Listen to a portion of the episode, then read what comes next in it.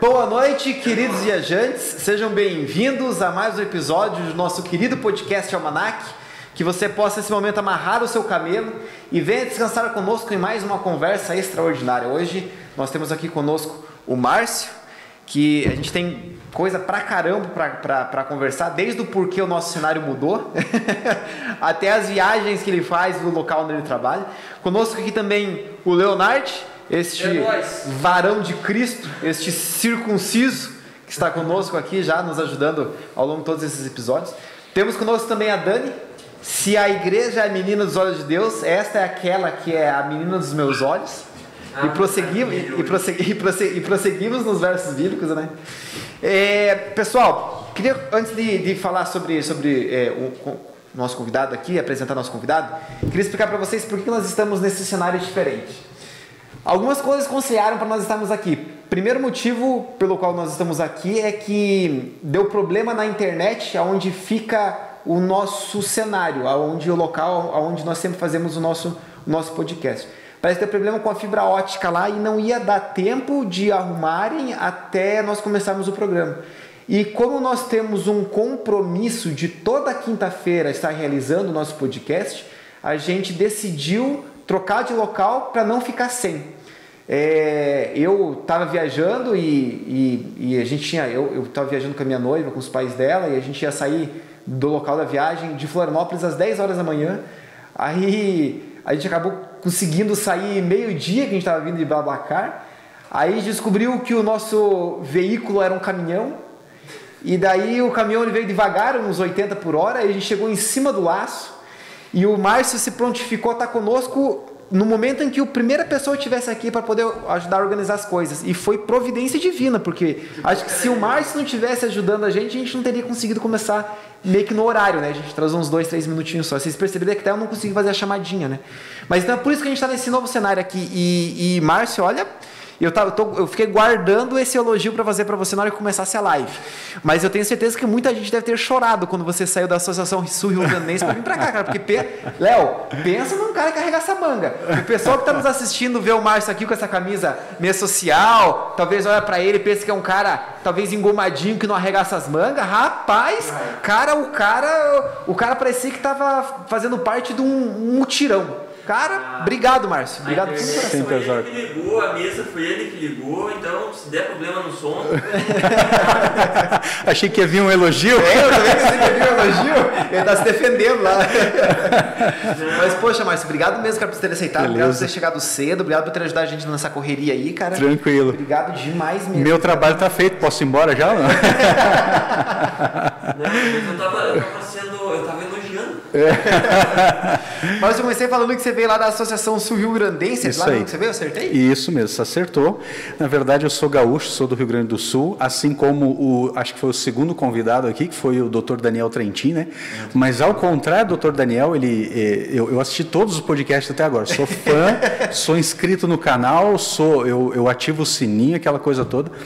E o doutor Daniel, ele disse que ele é cruzaltense, né? Eu, eu morei pertinho de Cruz Alta já.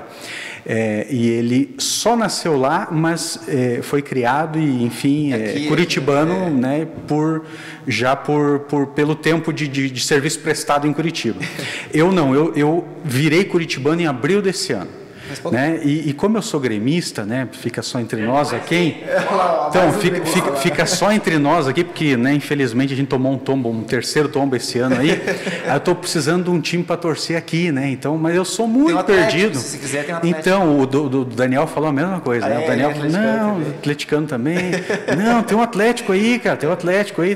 Mas eu sou muito perdido. Eu falei, o Atlético Mineiro, cara, eu sou muito perdido para futebol. Pensa um cara que para futebol é perdido. A minha esposa, que é colorada, porque lá em casa dá Grenal, né? A minha esposa, que é colorada, ela, ela concorda, ela fala que se eu não fosse perdido, eu não seria gremista. Tu não gostou dessa, né, Léo? Essa piada não é legal, né? Cara, não, não é legal. Ofendi a honra. É. Mas não dá briga entre vocês lá no jogo da Grenal? Cara, eu, é, é legal, é bacana, porque assim, nin, ninguém lá em casa é viciado. O, o que dá é justamente rola piada, rola, rola assim, a gente zoa muito. mas a verdade, verdade mesmo, é que ninguém, ninguém dá muito a bola para futebol. A gente usa o futebol para zoação. Eu acho que dá, aí é que é legal, é, aí que é que é bacana, entendeu? É bacana. Uhum. Não tem, não tem aquele fanatismo, né? O, o, o, eu, eu torço pro Atlético Paranaense aqui em Curitiba, mas eu só queria dizer para você, eu não sei o nome nem do técnico, nem do goleiro, e eu não sei o nome de um jogador do time. Não Isso. sei. Eu... Eu, eu vou fazer referência de novo ao Daniel. Ele falou que ele sabia nomear o goleiro do Grêmio, que era o, o Mazzaropi. O Mazzaropi foi longe, né? Eu dei muita risada com aquela parte do podcast, porque o Mazzaropi, tipo, eu era criança. O Mazzaropi já já estava saindo do Grêmio já. Eu também não sei nome de ninguém, ninguém, ninguém, ninguém do time, treinador, ninguém, ninguém. E quando o assunto é futebol, alguém pergunta: cara, tu, tu joga, vamos jogar, coisa assim, a minha resposta sempre é padrão e já está sem graça já. Eu sempre digo que eu não luto futebol, porque eu acho muito violento essas práticas e tal. Não. Então, eu, eu né, até por uma questão de manter amizades, assim, a gente não... Eu, Daniel, eu, é, Márcio, eu por causa do meu serviço, eu preciso fazer, eu faço é, defesa pessoal, né? E eu, tenho, eu faço três anos de Muay Thai, tenho três, uns três anos e pouco de Muay Thai. E fazia uns dois anos que eu não jogava futebol. Cara, eu fui jogar futebol, não acredito que eu me machuquei. Eu falei, é por isso que eu prefiro artes marciais, machuca menos, é menos violento. A arte marcial é menos violenta que o futebol. Poxa! Aí eu falei, ah, não, não dá. Agora... Eu, eu era uma pessoa que eu gostava bastante de futebol. Tipo, eu, eu, eu, eu, nasci, eu nasci, meio que me criei até uns doze anos de idade em Curitiba mesmo. E minha, a minha infância vivida mesmo, que eu lembro com, com alegria e gratidão, é, é, é Curitiba. E eu lembro de eu jogando futebol na chuva, assim, sabe? Eu era jogando bola todo dia, mas chegou uma idade que eu acabei não conseguindo mais. Mas eu gostava de jogar futebol, gostava e jogava todo dia, né? Fazia Legal. Chuva, fazia sol. Mas se teu esporte não é futebol, qual que é o teu esporte? Você tem algum esporte específico? Tenho, assim como eu falei que eu vi todos os, todos os podcasts é. aqui, né? O meu esporte é o do Pastor Mitchell. Eu, ah, sou, é eu sou do ciclismo, mas não tô no nível dele, tá? A, apesar que ele falou triatlon, né? É, ele falou mas, mas eu sei que ele gosta muito do ciclismo, né? Uhum. E, eu, e eu gosto muito de ciclismo também. Eu tenho uma bicicleta, uma Speed também, ele tem uma Speed. Eu tenho uma Speed, eu tenho uma mountain bike também, e eu gosto muito de pedalar, apesar de que eu tô meio assim, tô meio afastado ultimamente, não tenho pedalado tanto quanto eu gosto. Uhum. Mas eu sou do ciclismo, gosto muito. Vocês vão sair junto? Não? Chega a sair junto? Não, porque os horários são meio difíceis. Não, o, o, nós até temos um grupo na União de pedal, mas confesso que de abril para cá a gente saiu uma vez só. É, os horários são muito ruins, assim, muito limitados, muito complicado Sim. mesmo, assim. Apesar da paixão é, ser de vários que trabalham ali no escritório, mas os, é, muitos, via muitos deles viajam pra caramba.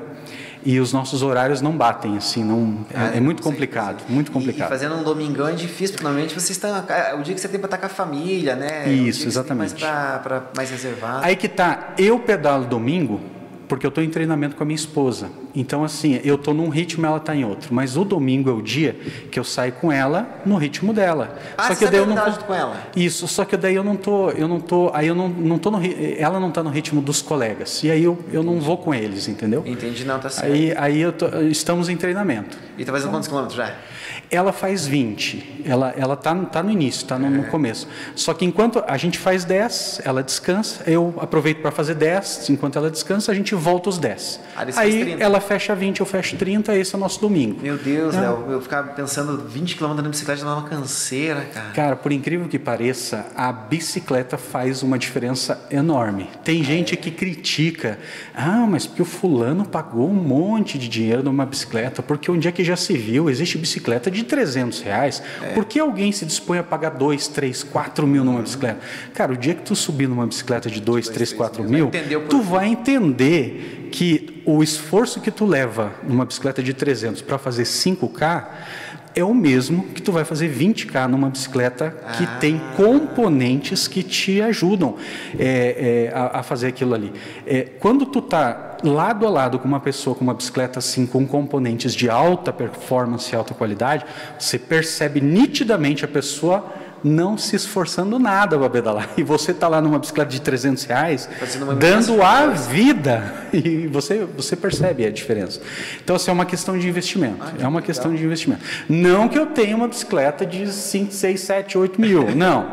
Mas lá atrás deu para comprar uma bicicleta legal, deu para comprar na O L X num preço assim arrasador, uma bicicleta que vale muito mais do que o preço que eu paguei, então né, dá para fazer bom. Não deu medo de comprar, cara, eu tenho tanto medo de comprar, de comprar os negócios da O L X. Uma vez eu ia comprar, eu fui comprar um, eu tava querendo comprar um, um Play quatro, eu tava querendo comprar um Play quatro, aí eu comecei a procurar na, na O L X para comprar.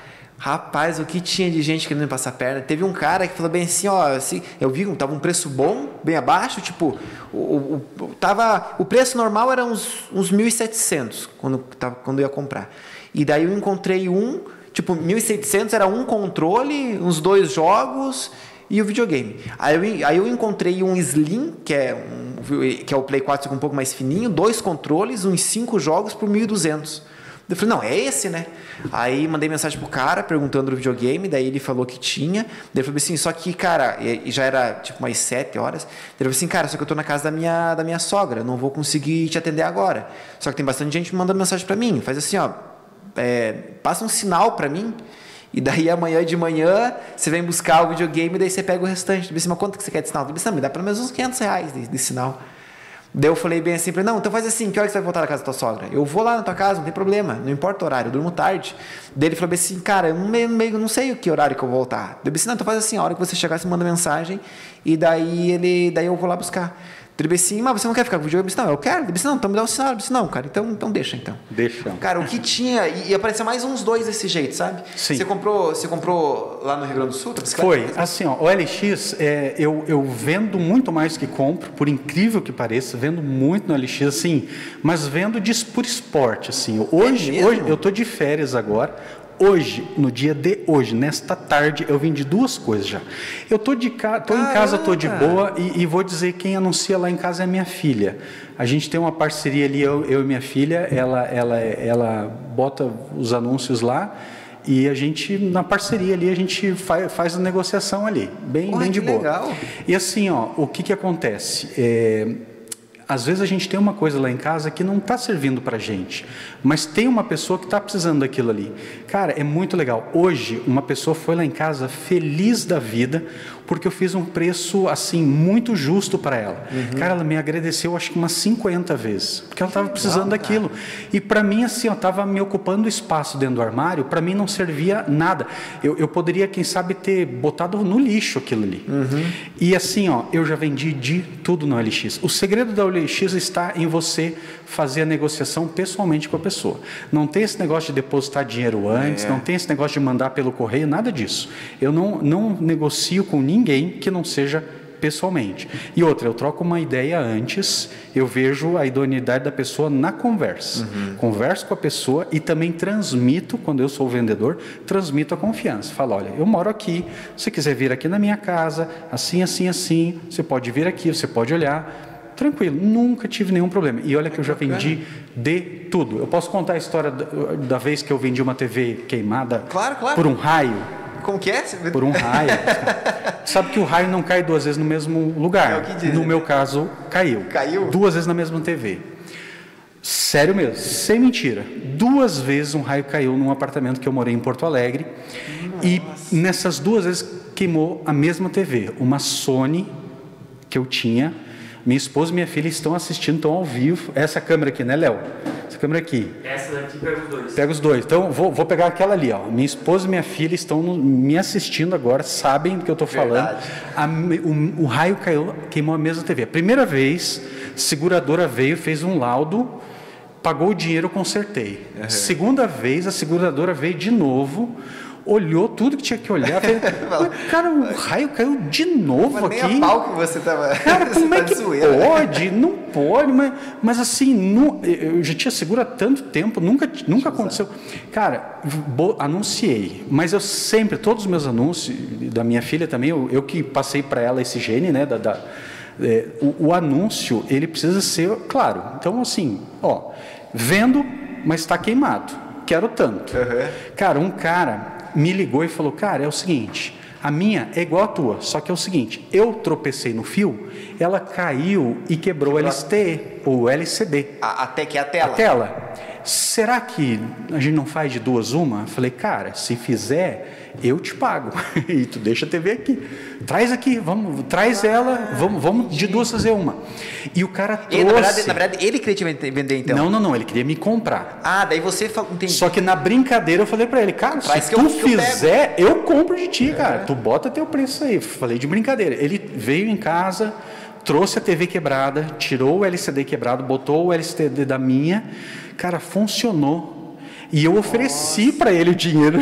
Falei, cara, agora eu te ofereço dinheiro. Ele falou, não, cara, tá agora... aqui, ó, o teu dinheiro que tu pediu, tá aqui, ó. Agora os dois brigando na T V. Cara, o cara saiu feliz da vida. Ele ficou com a T V? Ele ficou com a T V, sim. Ele me pagou o que eu pedi. É. Cara, era isso o lixo. É. Da minha parte, benção. Já vendi máquina de lavar queimada também. Queimada, não, tipo, era lixo ou vender por cinquenta pila na internet.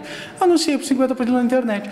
A senhora me ligou assim, olha, eu estou muito interessada nessa máquina. Eu falei, a senhora entendeu que ela está queimada, né? Sim, eu tenho uma queimada aqui também, mas eu sei um cara que conserta. E eu quero as duas, porque eu quero uma para praia e uma para cá. Eu falei, tá bom, tá aqui, pode pegar. E, e, e assim, ó, é incrível como as pessoas, elas têm... assim, necessidade, elas, elas têm gosto, elas, elas gostam, elas, têm, elas precisam de coisa, e às vezes tu tem uma coisa em casa e tu não tem destino para aquilo. Olha que interessante. É incrível. Ah, temos o mestre da O L X aqui, cara. Não, eu, eu, eu, vou, eu vou dizer para você, ó, eu, eu, na verdade, eu e a Dani, a gente tem uma... É, a gente vende produtos importados. A gente Sim. tem uma, uma amiga da Dani que ela mora lá na, na Califórnia, e dela manda alguns produtos importados para a gente vender aqui, sabe? E a gente não, a gente tá, a gente tá na Shopee e no Facebook. E aí eu tentei entrar no Mercado Livre. Só que, cara, não, no Mercado Livre eu não consegui, por causa da dificuldade que existe no Mercado Livre de você... Você tem que ser ranqueado, você tem que ter vendido uma quantidade de, de, de, de produto primeiro, etcétera. E daí também tem, tem, tem a galera que quer passar a perna, você manda o produto, a pessoa fala que o produto veio com defeito, manda e volta pra você, chega um tijolo dentro da caixa. Então eu não consegui no Mercado Livre. Mas a gente não tinha tentado no O L X. Vou tentar no O L X agora, cara. Tem muito profissional no O L X... Eu, eu compro muita coisa na O L X também. Tem gente que está lá. A bicicleta da minha esposa, nós compramos na O L X. Quando a gente chegou lá, a gente percebeu que era por conta da pandemia. O cara teve que encerrar a atividade onde ele tinha a loja, mas ele veio para casa, numa edícula da casa, tá todas as bicicletas lá. É uma empresa. Nossa. Deu nota fiscal, tudo direitinho, mas ele está na O L X, entendeu? Entendi. Então, assim, ó, por que que eu... que que isso tem a ver? Porque, na verdade, assim, ó, eu comecei lá, eu veio do Rio Grande do Sul e eu cheguei aqui. Por quê? No Rio Grande do Sul, eu era tesoureiro da Associação Sul-Grandense. Antes disso, fui tesoureiro da Associação Central Sul-Grandense. O que eu mais gostava de fazer por lá era... Eu, eu fazia palestras nas igrejas de finanças pessoais. Ai, e bacana. Muitas vezes eu dava dicas, cara, como economizar dinheiro, como otimizar os recursos. Compra somente aquilo que tu tem certeza que tu vai consumir. Mas eu percebi ao longo dos anos que a... quando eu chegava para a pessoa, cara, ela já, já gastou com bobagem, ela já está cheio, a casa já está cheia de bugiganga, que ela não precisa, ela já tomou as decisões erradas, uhum. E ela já está cheia de dívida, e ela, o que fazer agora? Então, eu dava um monte de dica, e entre várias dicas, estava essa da O L X, cara, na, isso na época do bom negócio ponto com, nem existia, uhum. nem existia O L X ainda. Então, eu dava essa dica. Só que todas as dicas que eu dou, eu procuro também fazer. Não é só uma questão de necessidade ou de exemplo. É uma questão também de estilo de vida. Cara, se eu não estou usando, passa adiante. E eu, e eu percebo que você ajuda as pessoas. Tem gente precisando. Cara, eu fiquei assim, muito feliz hoje. Um cara, não era uma pessoa assim, é, com necessidade e tal. Ele veio num bom carro. Mas ele ficou tão feliz porque eu fiz um precinho camarada para ele, porque ele estava precisando daquele produto, porque aquele produto, a filha olhou a imagem, uma filhinha pequenininha que estava junto no carro, e ela, ai pai, eu quero essa aí, eu achei tão bonitinho. Cara, foi muito legal. Você já falou umas três vezes o produto, não falou o produto, talvez você não queira falar o produto, eu tô curioso, cara, para saber que produto que é esse aí que você olhou para ele. Cara, chega a ser ridículo, cara, mas assim, é um, é um, é um inalador, como é que é aquele... Para quem tem asma, para quem tem é, aquele... É, como é que chama? De fazer inalação, né? É, é ah, aquela, aquela, nebulizador, ah, nebulizador. Nebulizador, exatamente. Então, assim, cara, é, é, Quando eu for, quando, toda vez que eu vou botar um preço na L X, eu vejo o que, que os outros estão pedindo. E eu procuro fazer um dos menores preços. Primeiro, porque eu quero vender rápido. Segundo, porque, é, cara, eu quero ajudar alguém. Eu não quero fazer uma coisa assim para extorquir a sociedade, hum, entendeu? Você não quer ficar rico em cima daquilo? Não, não é. Pra, a, a ideia é me ajudar e ajudar alguém. E que alguém saia feliz. Cara, me senti muito bem hoje. Porque o camarada, ele saiu realmente muito feliz, cara. Me apertou a mão forte, assim, falou, cara, obrigado, obrigado cara. Gostei, cara, gostei mesmo. Foi muito legal, foi uma, uma sensação muito boa. E eu tenho essas sensações em vários momentos, principalmente momentos de férias, assim, sabe? Eu, eu acabo fazendo isso muito durante as férias.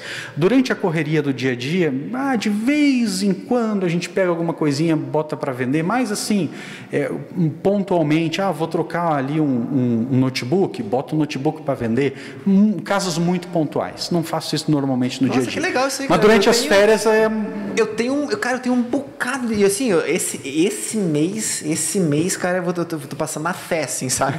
E eu tenho um monte de coisa lá em casa que nós tava falando e comecei a lembrar, eu tenho um notebook H P quebrado, tenho um iPhone lá quebrado, sabe? Cara, tem um monte de coisa que eu acho que eu vou vender lá, cara. Por incrível que pareça, mesmo aquilo que tá quebrado tem utilidade para alguém. Vou te dar um, um, um segundo, é, uma, a, a segunda coisa que eu vendi, eu falei que vendi duas coisas hoje. Uhum. Segunda coisa, aliás, estou te mentindo, vendi três coisas hoje, é que duas eram para mim, uma era um trabalho missionário de uma terceira pessoa, cujo dinheiro não ficou com a gente. Uhum. Mas a, a segunda venda que era para a gente foi interessante. Cara, assim, no, nós, quando compramos a bicicleta da minha esposa, o selinho original da bicicleta, normalmente ele é um selinho muito, muito duro, muito desconfortável. Então, logo que a gente comprou, eu já, tendo a experiência da bicicleta, eu já falei assim, vamos comprar um selinho confortável para ti, porque eu sei que esse aí tu não vai longe. Esse aí não é selinho para fazer vinte, trinta, quarenta K. O que é selinho? Pra quem não... O banco. O banco. Entendi. E aí, é, sobrou o selinho... É, original, assim, novinho, novinho. Anunciamos, a minha filha anunciou, e o cara me ligou hoje, cara, eu queria comprar esse selinho aí. Eu fiz um preço sempre bacaninho. O pessoal dá uma desconfiada no preço? Não, é. não desconfia. O cara, eles ligam para ter é. certeza. Cara, é isso mesmo? Tá vendendo isso aqui mesmo? Não, é isso mesmo, estou vendendo mesmo. Qual que é o teu WhatsApp? Aí ele confere a foto no WhatsApp, vê que é original mesmo, vê que é É, o quente mesmo, conversa comigo no WhatsApp, eu falo. Quando me pede o endereço, eu mando o endereço e boto a minha localização. O cara vê, ah, o endereço é... do cara, o cara tá aqui mesmo, bateu. Então, assim, ó, eu passo confiança. confiança. E aí o cara, quando o cara chegou, eu falei, cara, é o seguinte, tô vendo que tu trabalha com isso. Ele tinha um transbike. Estou vendo que tu trabalha com isso. E, e o selo da, da negócio dele. Eu tenho um outro selinho velho ali, te interessa? Cara... mais quinze pila. Peguei um selinho que eu ia botar fora, entendeu? Eu ofereci pro cara. Ofereci pro cara. quinze pila. Então, beleza, tá aqui, quinze pila. Cara, para mim, ou é lixo ou é ficar ocupando espaço é, dentro da minha então casa. Então compensa você... E pro cara, tá cara, tu tem que ver assim, ó, a felicidade do cara. O cara entrou de volta no... Uma, um sorriso no rosto, entendeu? Uhum. O que para algumas pessoas é lixo, assim, não tem serventia, para outras é interessante. É, é, é, e assim, ó, aí, aí eu vou para um outro viés. Alguém pode estar pensando, ah, mas não, não seria mais interessante, então, não seria mais altruísta fazer doação? Nós temos também um programa de doação lá em casa, mas aí é principalmente de roupas e alimentos. Uhum. Aí é a primeira necessidade. Isso nós temos. Aí esse tipo de coisa raramente a gente vende. Alimentos nunca, uhum. mas roupas, a grande maioria, noventa por cento é doação. doação, a menos que a gente tenha algo diferenciado. Exemplo, terno. Tu vai fazer doação de terno para uma família carente nesse estado? Não faz muito um sentido, pouco, né? Não faz muito é. sentido. Então, se for para igreja no dia a dia. Se for para a igreja, tudo bem, faz, uhum. faz um pouco sentido. Uma família carente que está vindo para a igreja, ok, até faz sentido. Mas não, não é usual. É, e, as, e as outras coisas, assim, tipo, você vai, que nem você falou, no negócio do banco ali, o, o selinho. Selinho. selinho você, não, não faz muito sentido também você fazer uma doação do negócio que não é uma necessidade básica ali, né? Que não é uma primeira Isso, necessidade. Exatamente, né? Então, exatamente. E, e assim, é um negócio mais original, de uma bicicleta um pouco mais é, é, rebuscada, então não faz muito sentido Isso, fazer a doação. Exatamente, ali. exatamente. E quando você falou que você, você dava palestra ali, você consegue dar mais umas duas dicas, assim, porque... gente endividada hoje é o que mais tem, né? Pois é, exatamente. Porque assim, eu, eu entendi que você, você trabalhava, dá a impressão que você trabalhava ali no raciocínio de duas frentes, né? Uma, onde a pessoa ela pode economizar para poder conseguir as coisas que ela quer, e só que existe um, um segundo grupo, que é aquele grupo que não consegue economizar porque já tem dívida já. E aí, isso. na verdade, ela precisa primeiro pagar as dívidas dela. Uma forma que você mostrou, então, é essa de que a gente consegue vender algumas coisas que nós não estamos utilizando. Você consegue dar mais umas duas dicas aí do que você falava sobre quem está endividado? O que a gente consegue fazer com quem está endividado? Cara, primeira dica que eu sempre dou para quem está endividado.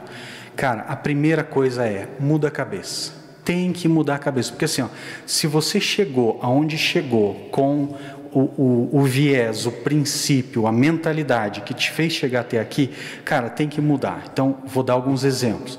Cara, na minha concepção, eu preciso comer fora uma vez por semana, duas vezes por semana. Então, na minha concepção, eu preciso, é uma questão cultural, é uma questão... Cara, então começa a questionar aquilo que é cultural, aquilo que é, sabe... É...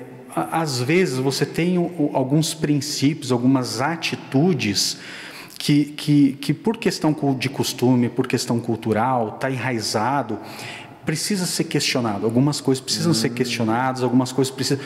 Porque tem coisa que custa caro, mas não, você acha que não custa caro, porque uma vez só não é tão caro. Aí, só que quando você vai colocando na balança todas as vezes que vai, começa a pesar. Entendeu? Entendi. Eu dei um exemplo, mas pode não ser esse o exemplo. É, pode ser alguma outra coisa. Ah, viajar. Não, uma vez por mês eu tenho que fazer uma viagem longa. Uhum. Cara, o preço da gasolina e, e tudo que envolve, porque carro não é só a gasolina, né? Tem todo um cálculo envolvido no carro ali. E na viagem também, né? Tem alimentação, exato, tem estadia. Exato. Então, assim, tudo isso... Veja, por que que a minha filha, durante as férias, está desafiada a fazer, né, toda essa questão de vendas? Porque na minha última semana, eu já estou de férias, na minha última semana de férias nós vamos para a praia e... Passar cinco dias na praia significa aluguel de casa, significa comida, significa todo um gasto que, extra que tu vai ter. Então, é, é o dinheirinho que a gente está juntando para isso. Precisava? Cara, eu vou ser sincero, eu não preciso, mas é didático para ela. Sim, e é uma coisa que ajuda no orçamento familiar e faz sentido você fazer uma coisinha extra.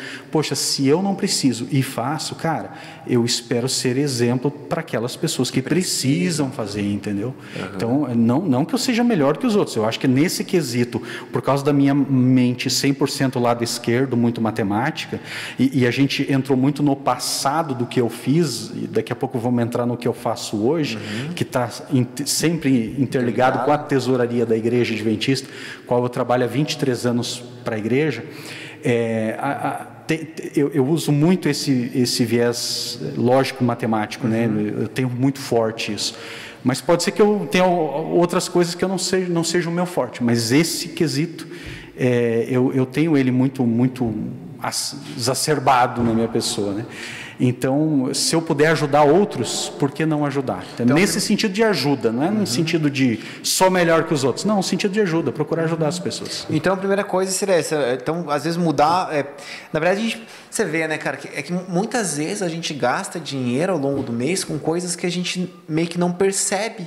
Né? Eu acho que talvez a gente... Que, a, a, Márcio, ajuda a gente meio que dar uma mapeada no que, na onde está esgotando o dinheiro? Porque, assim, às vezes, que nem você falou assim... Ah, Eu, faz, eu, sei lá, sair para lanchar uma vez por semana, hum, talvez não seja o que está pesando no meu orçamento. Mas uhum. se eu parar para colocar no papel, ou se eu planilhar o que está entrando e saindo, sim. eu consigo ver que talvez uma, é, uma refeição fora de casa por semana é o que está dando furo, às vezes, no meu orçamento. Isso. Né?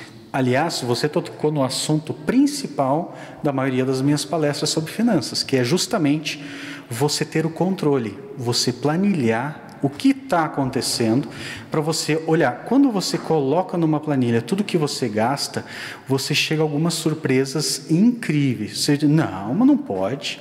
Cara, não pode que deu isso aqui. A minha esposa e eu fomos surpreendidos com uma conta ontem de um mercado que normalmente a gente vai no mercado, a gente já sabe mais ou menos quanto que vai dar, né? Uhum. E no olhômetro, tu bate o olho no carrinho, cara, isso aqui vai dar tanto. Cara, e a gente foi surpreendido negativamente ontem. Foi a primeira vez que deu uma cifra X. Nunca tinha chegado naquela, uhum. naquela cifra X ali, né? Era sempre, sempre Y, nunca X. Cara, e ontem bateu X. Nossa, aí nós dois pegamos, né? Ela pegou lá o... O, o cupom fiscal? O cupom fiscal, olhou preço por preço, item por item. Esse aqui, o preço era esse aqui? Não, era esse mesmo, tá.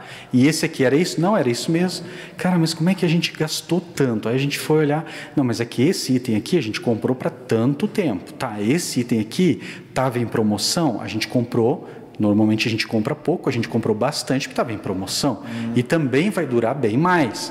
Então, sabe, a gente foi fazendo uma análise minuciosa para entender... Por que que deu tanta diferença? Por que que excedeu o orçamento daquela hum. semana ali, entendeu?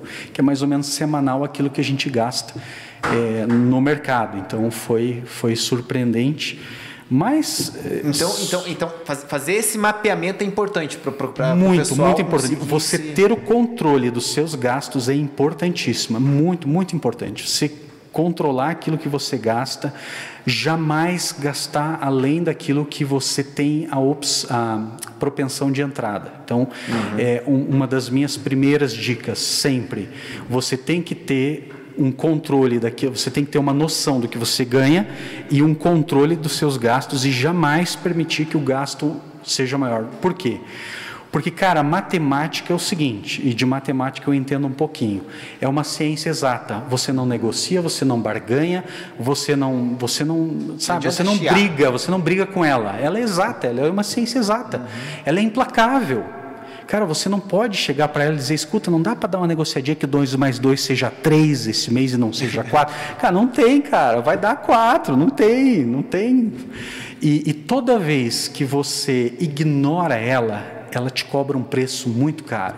Juros, multas, correção monetária, cara, é muito caro. E quanto mais as pessoas ignoram ela, mais ela cobra caro. E aqui no Brasil é incrível a quantidade de gente que ignora é. e que paga caro por isso, por, por, por ignorar isso.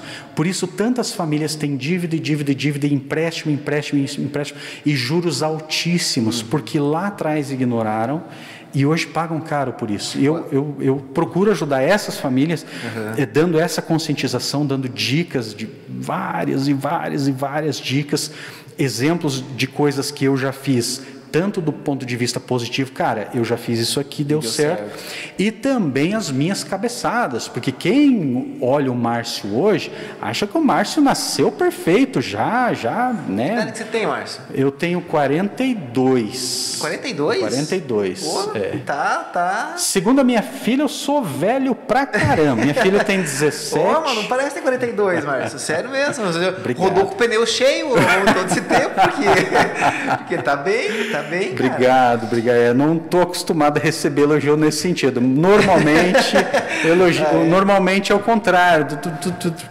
tu, oh, eu achei que tu tinha perto de cinquenta. Capaz, fala mesmo, sério, fala. Não, tô falando do coração mesmo. Não, é, é, tem, tem de tudo aí, tem de tudo aí. Mas essa, essa, essa tua veia empreendedora de vender, tipo, você veio da onde? Só porque assim, você, você falou que trabalha quanto tempo já na, na, na igreja como tesoureiro? vinte e três anos. É, a gente vai explicar para o pessoal que está assistindo daqui a pouco mais o que, que é tesouraria, o que você faz. Isso. Mas tipo, você já entrou, você terminou faculdade de contabilidade e, e já entrou na, na, na trabalhar Não, com a igreja, foi até ou... antes disso. O que aconteceu, é, eu, eu estudei no I A C S, né, o colégio interno adventista lá de Taquara, no Rio Grande do Sul.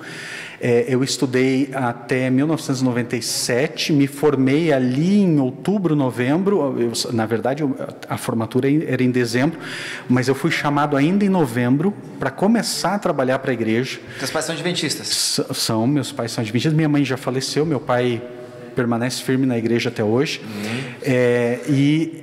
Ah, o sonho deles é que eu trabalhasse para a igreja. E daí você se formou em? Me formei técnico em contabilidade num primeiro momento, uhum. e aí fui trabalhar para a igreja. E depois disso, já trabalhando para a igreja, eu cursei, igreja? eu trabalhei, comecei meu trabalho em Ijuí, no Rio Grande do Sul. Mas foi... era associação? É, Missão Ocidental Sul-Grandense, a primeira, né, extinta já, porque esse nome não existe mais, o campo modificou tanto o território quanto o nome, hoje seria o equivalente à Associação Norte Sul-Grandense, mas o território está totalmente modificado, uhum. é outro território, cresceu outra realidade, bastante, cresceu né? bastante, cresceu graças a Deus, mas eu comecei minha carreira lá, foi onde eu, eu conheci minha esposa, nos casamos, e eu vou te dar uma dica muito bom de casar num ano assim que, que por exemplo, eu casei no ano dois mil, então dois mil e vinte e um faz vinte e um anos, dois mil e vinte e dois faz vinte e dois Nossa, anos, dois mil e vinte e três fica fácil de Nossa, não cometer gafe. O miserável cara. é um gênio.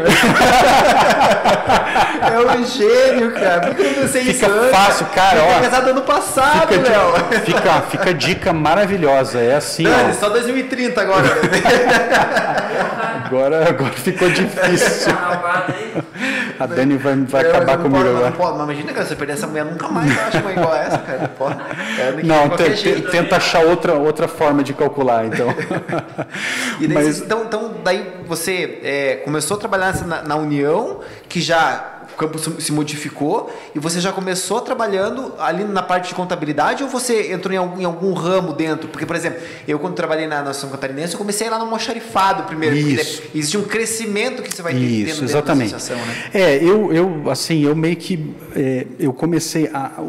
a Missão Ocidental Sul-Grandense, ela tinha uma realidade muito diferente de todas as demais associações, não era só no nome. Uhum. É, nesta missão, tinha muito pouco funcionário. Então, assim, você era contratado para ser gandula, mas você tinha que ser zagueiro, lateral e goleiro junto. Não, então assim, e isso, e, exatamente, é, é bem isso.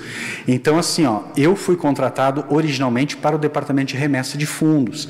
Hoje nós temos auditor, chefe de remessa de fundos, analistas fiscais, é, e eu era um para fazer tudo isso.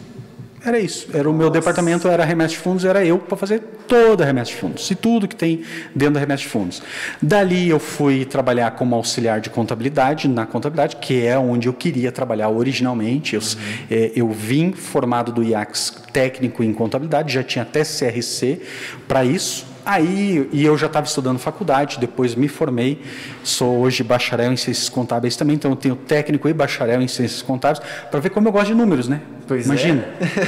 É. é, e, e tenho duas pós-graduações, uma em é, gestão empresarial, outra em finanças, é, e quero fazer agora uma, se Deus quiser agora esse ano, eu quero fazer uma em auditoria que, enfim, né, depois de uma hora respondendo, agora entramos na minha área atual, que é a auditoria. Agora, eu, eu trabalho hoje para a União Sul-Brasileira é, como tesoureiro assistente da União, mas coordenando a área de auditoria para todo o território isso, da União. Isso daí eu já não sabia, então...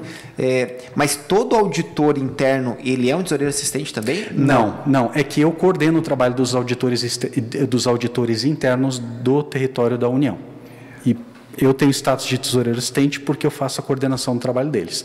Mas ah, também realizo o trabalho de auditoria.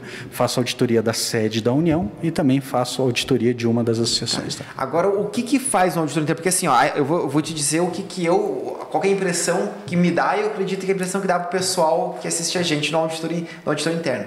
A impressão que dá é que o auditor interno é aquele que só levanta do banco para poder pegar alguém pelo pescoço. Tipo que é, tipo, é tipo um delegado. Nenhum delegado, delegado vai bater na porta da minha casa e falar bem assim, olha, eu vim aqui hoje para te avisar que não tem nenhum boletim de ocorrência contra você. Tipo, o delegado não faz isso, entendeu? O delegado só vai vir Sim. conversar comigo se eu tiver algum boletim de ocorrência. Não, não. Sim. O auditor interno é aquele que vai conversar com o cara só quando o cara está desviando dinheiro. Não, não, Qual não. Qual é a função do auditor não, interno, não. então? É, eu, eu, assim, enxergo o auditor, eu, eu tive um privilégio na minha vida muito grande. Eu não tenho informações é, atuais, se é que ainda, ainda vive, um dos auditores que eu mais tive contato e que eu mais admirei é, quando eu entrei, isso vinte e poucos anos atrás, É, mas eu lembro como se fosse hoje, o auditor da Conferência Geral, que fazia auditoria lá na missão Ocidental Sul-Grandense, o nome dele era Wilfredo Derner.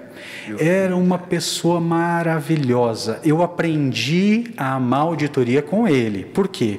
Porque ele era o auditor que ensinava a gente, ele enxergava aquilo que a gente fazia, eventualmente a gente não estava fazendo muito certo, ele dizia, gente, ó, vocês estão fazendo assim, mas vocês precisam fazer assim. É assim que faz. Por isso, por isso e por isso. Cara, eu aprendi muito com, com o, o Wilfredo, e ele era uma pessoa maravilhosa. Então, para mim, a auditoria, a boa auditoria é aquela... A, a interna, né? A auditoria interna é aquela que está ali para ajudar a contabilidade a fazer certo. É isso. Ajudar a ser um parceiro da contabilidade e, e ser um parceiro. E eu, vou, e eu vou um pouquinho além, porque no trabalho da auditoria a gente faz diversas verificações, boa parte delas contábeis, mas muitas verificações são é, dos regulamentos da igreja. Se, tá, se os regulamentos da igreja estão sendo aplicados corretamente. Às vezes, por um descuido, algum regulamento da igreja pode não estar sendo aplicado corretamente. Nesse caso, ele pode estar em prejuízo da igreja ou, muitas vezes, em prejuízo de pessoas.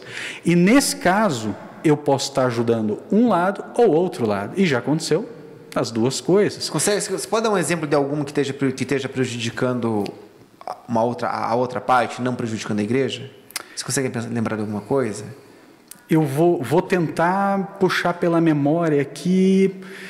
É, deixa, deixa eu tentar. E, e, e, vou, vou dar um exemplo assim de... É, da, um exemplo da, da escola aqui que é bem comum. Uhum. Muitos dos nossos professores, se sabe que salário de professor não é um salário, é. muito, né? Mas muitos dos nossos professores, eles têm, eles ganham uma ajudinha de custo para para custear ali sua faculdade, ou, ou, ou melhor, sua pós-graduação, né? Uhum. Muitos estão fazendo, tentando fazer ali uma pós-graduação, um mestrado, um doutorado, e com o salário de professor, às vezes é difícil é, é, dar conta de fazer sozinho. E a igreja procura dar uma ajuda ali e vota uma ajuda. E, as, e uma das verificações que a gente faz é, está sendo cumprido direitinho aquilo que foi votado? Se foi votado uma ajuda, vamos dizer, uma ajuda de cinquenta por cento, está sendo concedido o auxílio certinho? Às vezes, está sendo concedido o auxílio errado. E a gente tem que apontar, ó, tá, o, o auxílio não está certo. Uma porcentagem menor, às porcent... vezes. Exatamente. Tanto menor quanto maior. Uhum. Por isso que eu falei, às vezes está em prejuízo da igreja, às vezes está em prejuízo do obreiro. Então... tem que corrigir, qualquer lado tem que corrigir. Muitas vezes o auditor é visto como aquele que está corrigindo só para o lado da igreja. Exatamente. Mas é, não, uhum. às vezes o auditor corrige para o lado do funcionário também. Então, entendi. O auditor está ali para corrigir, para fazer o certo, independente para qual lado for. Uhum. Essa que auditor, é a verdade. E, assim, e o auditor, ele também, a função do auditor é perceber se está havendo algum tipo de desvio, algum tipo de sonegação, se, algum, se tem algum funcionário... pegando um, um pouco daquele sim, dinheiro que, que eventualmente entra na igreja? Sim, mas é o seguinte, as, as boas práticas de auditoria que são é, adaptadas, muito bem adaptadas e praticadas pela igreja, é muito difícil isso acontecer. Olha, na minha carreira, nesses vinte e três anos, eu, olha, dá para contar nos dedos eu quando aconteceu, é. porque, primeiro, a igreja ela tem proteções e camadas e camadas e camadas de proteção. Para não acontecer desvio de dinheiro do bolso de pessoas. O fato de a auditoria interna é só uma camada de auditoria. Nós temos a auditoria de igrejas. Então, na igreja local, nós temos uma auditoria. Nós temos a auditoria interna, nós temos essa camada. Nós temos a auditoria externa, nós temos audito- empresas terceirizadas de auditoria que são... que vem aqui e fazem a verificação similar à que a gente já faz aqui. Então, imagina vir um auditor externo aqui e olhar e achar alguma coisa que eu não achei. Vai ficar feio para mim. Então, assim, ó, eu preciso fazer meu trabalho da melhor forma possível. E essa, é, é, esse, esse terceirizado é, é alguém que a igreja contrata? Nós, a igreja contrata e paga para que esse terceirizado venha e certifique que a coisa está... sendo feita corretamente. Mas não para por aí. Nós ainda temos mais uma auditoria. E essa, para mim, é a mais importante de todas, a auditoria da Conferência Geral, que é a que eu falei, que o pastor Wilfredo Derner, que era o meu, né, minha referência de auditoria, é, que foi o meu primeiro auditor lá atrás, é, essa, para mim, é uma das mais importantes. Por quê? Porque o... a auditoria terceirizada, alguém pode questionar, tá, mas essa ela está sendo contratada pela igreja, então alguém pode, tá, no contratar pode pedir para emitir um parecer distorcido. Ah, mas o Márcio é funcionário do, local da igreja. Mas a auditoria da Conferência Geral, os caras estão com a folha aqui no território da divisão, mas eles não são subordinados à divisão. Eles são subordinados à Conferência Geral e a o I A C S, né, que é General Conference Auditing Service, que é um, que é um órgão que está assim inseparado da administração da divisão da, da Conferência Geral, e eles e eles são subordinados ao I A C S. Então assim, ó, eles não têm subordinação alguma com qualquer ser humano dentro da divisão. Eles ah, podem emitir o relatório... Esse terceirizado. Não, não, não. O, os são a, a auditoria da Conferência Geral, não ah, é o terceirizado. Entendi. Esses entendi. São pessoas, são adventistas mesmo, são pessoas que são contratadas, normalmente adventistas com certeza, né? Uhum. São contratados da Conferência Geral, que fazem uma auditoria de maneira assim, ó, totalmente... É, é, independente de subordinação, que é uma coisa muito importante. Sim. Eu, para eu, não ter eu, rabo preso isso, e para não poder exatamente. Facilitar nada para outras pessoas. Veja, eu, eu sou muito tranquilo com relação ao meu trabalho, porque eu tenho total liberdade para fazer meu trabalho, total, total. Eu tenho assim, ó, é, a, a administração da União Sul-Brasileira, não é, não é porque eu trabalho aqui, mas eu sempre admirei, mesmo antes de vir trabalhar aqui no escritório, mas quando eu, eu era administrador de campo, sempre admirei a, a administração da nossa União aqui e admiro, ainda mais trabalhando perto deles, pela liberdade que eles nos dão para trabalhar. E, e, e o fato de a gente poder trabalhar com muita transparência e enxergar muita transparência nessa união. Agora, é, essa, é, apesar de toda essa, essa, essa liberdade que nós temos de trabalhar, é, que nós temos é, liberdade de trabalhar aqui, é, eu, estou, eu, eu sou subordinado a eles aqui, né? Sou uhum. funcionário da União, mas o, o auditor da Conferência Geral não é subordinado. Tá, mas, mas, o, mas o auditor da Conferência Geral, ele faz uma, ele faz uma auditoria, como, como que funciona? Porque não tem, não tem como esse cara fazer uma auditoria em todas as associações ou em todas as... Não, não mas nós, nós temos diversos auditores da Conferência Geral e cada um deles tem dois, ah, entendi. Um, uma ou duas uniões para trabalhar. Entendi. É, então, e tem uma ou duas uniões para trabalhar. Isso, no, nosso aqui, por exemplo, pastor André Pazini, uma pessoa maravilhosa, conheço o pastor André já de longa data, enquanto eu era tesoureiro da Associação Central Sul-Grandense, ele foi o meu auditor lá, uhum. e quando eu passei para Sul-Rio-Grandense, ele foi meu auditor lá também, e assim, agora eu vim para a União, ele é o auditor aqui, então assim, para onde eu vou, ele está ele tá lá, então até brinquei com ele essa última vez que a gente, é, que, eu, que eu encontrei com ele, né? Uma pessoa assim também maravilhosa. Eu, eu sempre dou, sempre tenho, tenho assim, ó, um, tenho pego pessoas muito boas, pessoas assim que ensinam, que, que, que sabe, que, que tem um conhecimento muito grande. Eu, eu, assim, eu gosto muito de aprender. Para ter uma ideia, como eu gosto de aprender. É, e, e sou curioso também. Eu acabei é, aprendendo a desenrolar o cubo mágico, sabe? Aquele cubo, cubo de Rubik, sabe? Uhum. De tão curioso, eu sou curioso, eu, eu quero aprender. Eu, eu, na hora que começou a pandemia, eu falei assim, cara, eu preciso aprender uma coisa assim, eu não, já que é para ficar em casa, eu, eu preciso aprender uma coisa que eu não, não saiba. Eu resolvi aprender transmissões, eu acabei eu aprendendo transmissão. É. Eu aprendi a fazer transmissão, aprendi StreamYard, aprendi O B S Studio, aprendi... E me aprofundei pra caramba nessas coisas, entendeu? Por isso Pode? que... Chegou a benção. Chegou, chegou. Então, assim, é por isso que eu me voluntariei. E aí responde um pouquinho a, a dúvida do pessoal. Não, mas o que, que o Márcio se meteu a, a chegar cedo, querendo se meter a, a montar as coisas? É porque eu, eu aprendi, eu sou curioso, eu gosto de aprender, eu gosto de, sabe... Mas, inclusive, se você quiser falar o teu canal no YouTube aí, já fala pra galera. Cara, eu não tenho... Eu, eu tenho um canal meu, mas que eu uso assim, exclusivamente para ajudar coisa da igreja. Uhum. Fiz um e outro treinamentozinho, botei lá, mas ele não é, ele não é assim para divulgar, para... Não, é... Eu, eu, eu sei que você, lá, lá no Rio Grande do Sul, você tinha comentado comigo que você começou alguma coisa voltada ao podcast, mas antes de entrar nessa parte do podcast, eu queria entender um pouquinho mais sobre essa questão da auditoria. Então, assim, é, esse... É, aonde, é, aonde fica esse, esse, essa pessoa da Conferência Geral? Ele, porque assim, a pessoa de, da, da Conferência Geral, ela vai fazer a auditoria nas uniões, uhum, né? E é, nas associações também. Ele, ele mesmo faz? Ele mesmo faz. Nossa, que trampo, cara. Não, imagina, mas aí que tá. Não, que não é dar. Uma pessoa para toda a nossa divisão. Nós estamos falando de uma equipe inteira ah, que trabalha entendi. Aqui. Mas não, daí não é só esse, um. Essa pessoa, ela fica onde? Ela fica na Conferência Geral ou ela fica aqui? Da não, ela fica aqui, ela fica aqui. Fica aqui. O único pré-requisito é que fale inglês fluentemente, porque as reuniões... É, o contato todo é direto lá, né? A subordinação é direto lá. Então, assim, o pré-requisito número um não é só ter o conhecimento profundo de contabilidade, mas é falar inglês, né? Então, quais são as camadas que nós temos? Oh, interessante isso daí, Márcio. Então, assim, é, você diz que hoje, se alguém quiser pegar dinheiro da igreja... É bem difícil acontecer. É bem muito difícil, difícil pelas camadas de proteção e segurança que nós temos. É muito difícil. Entendi. Muito difícil. Quais mesmo. São essas camadas? Nós temos, então, o auditor interno das associações.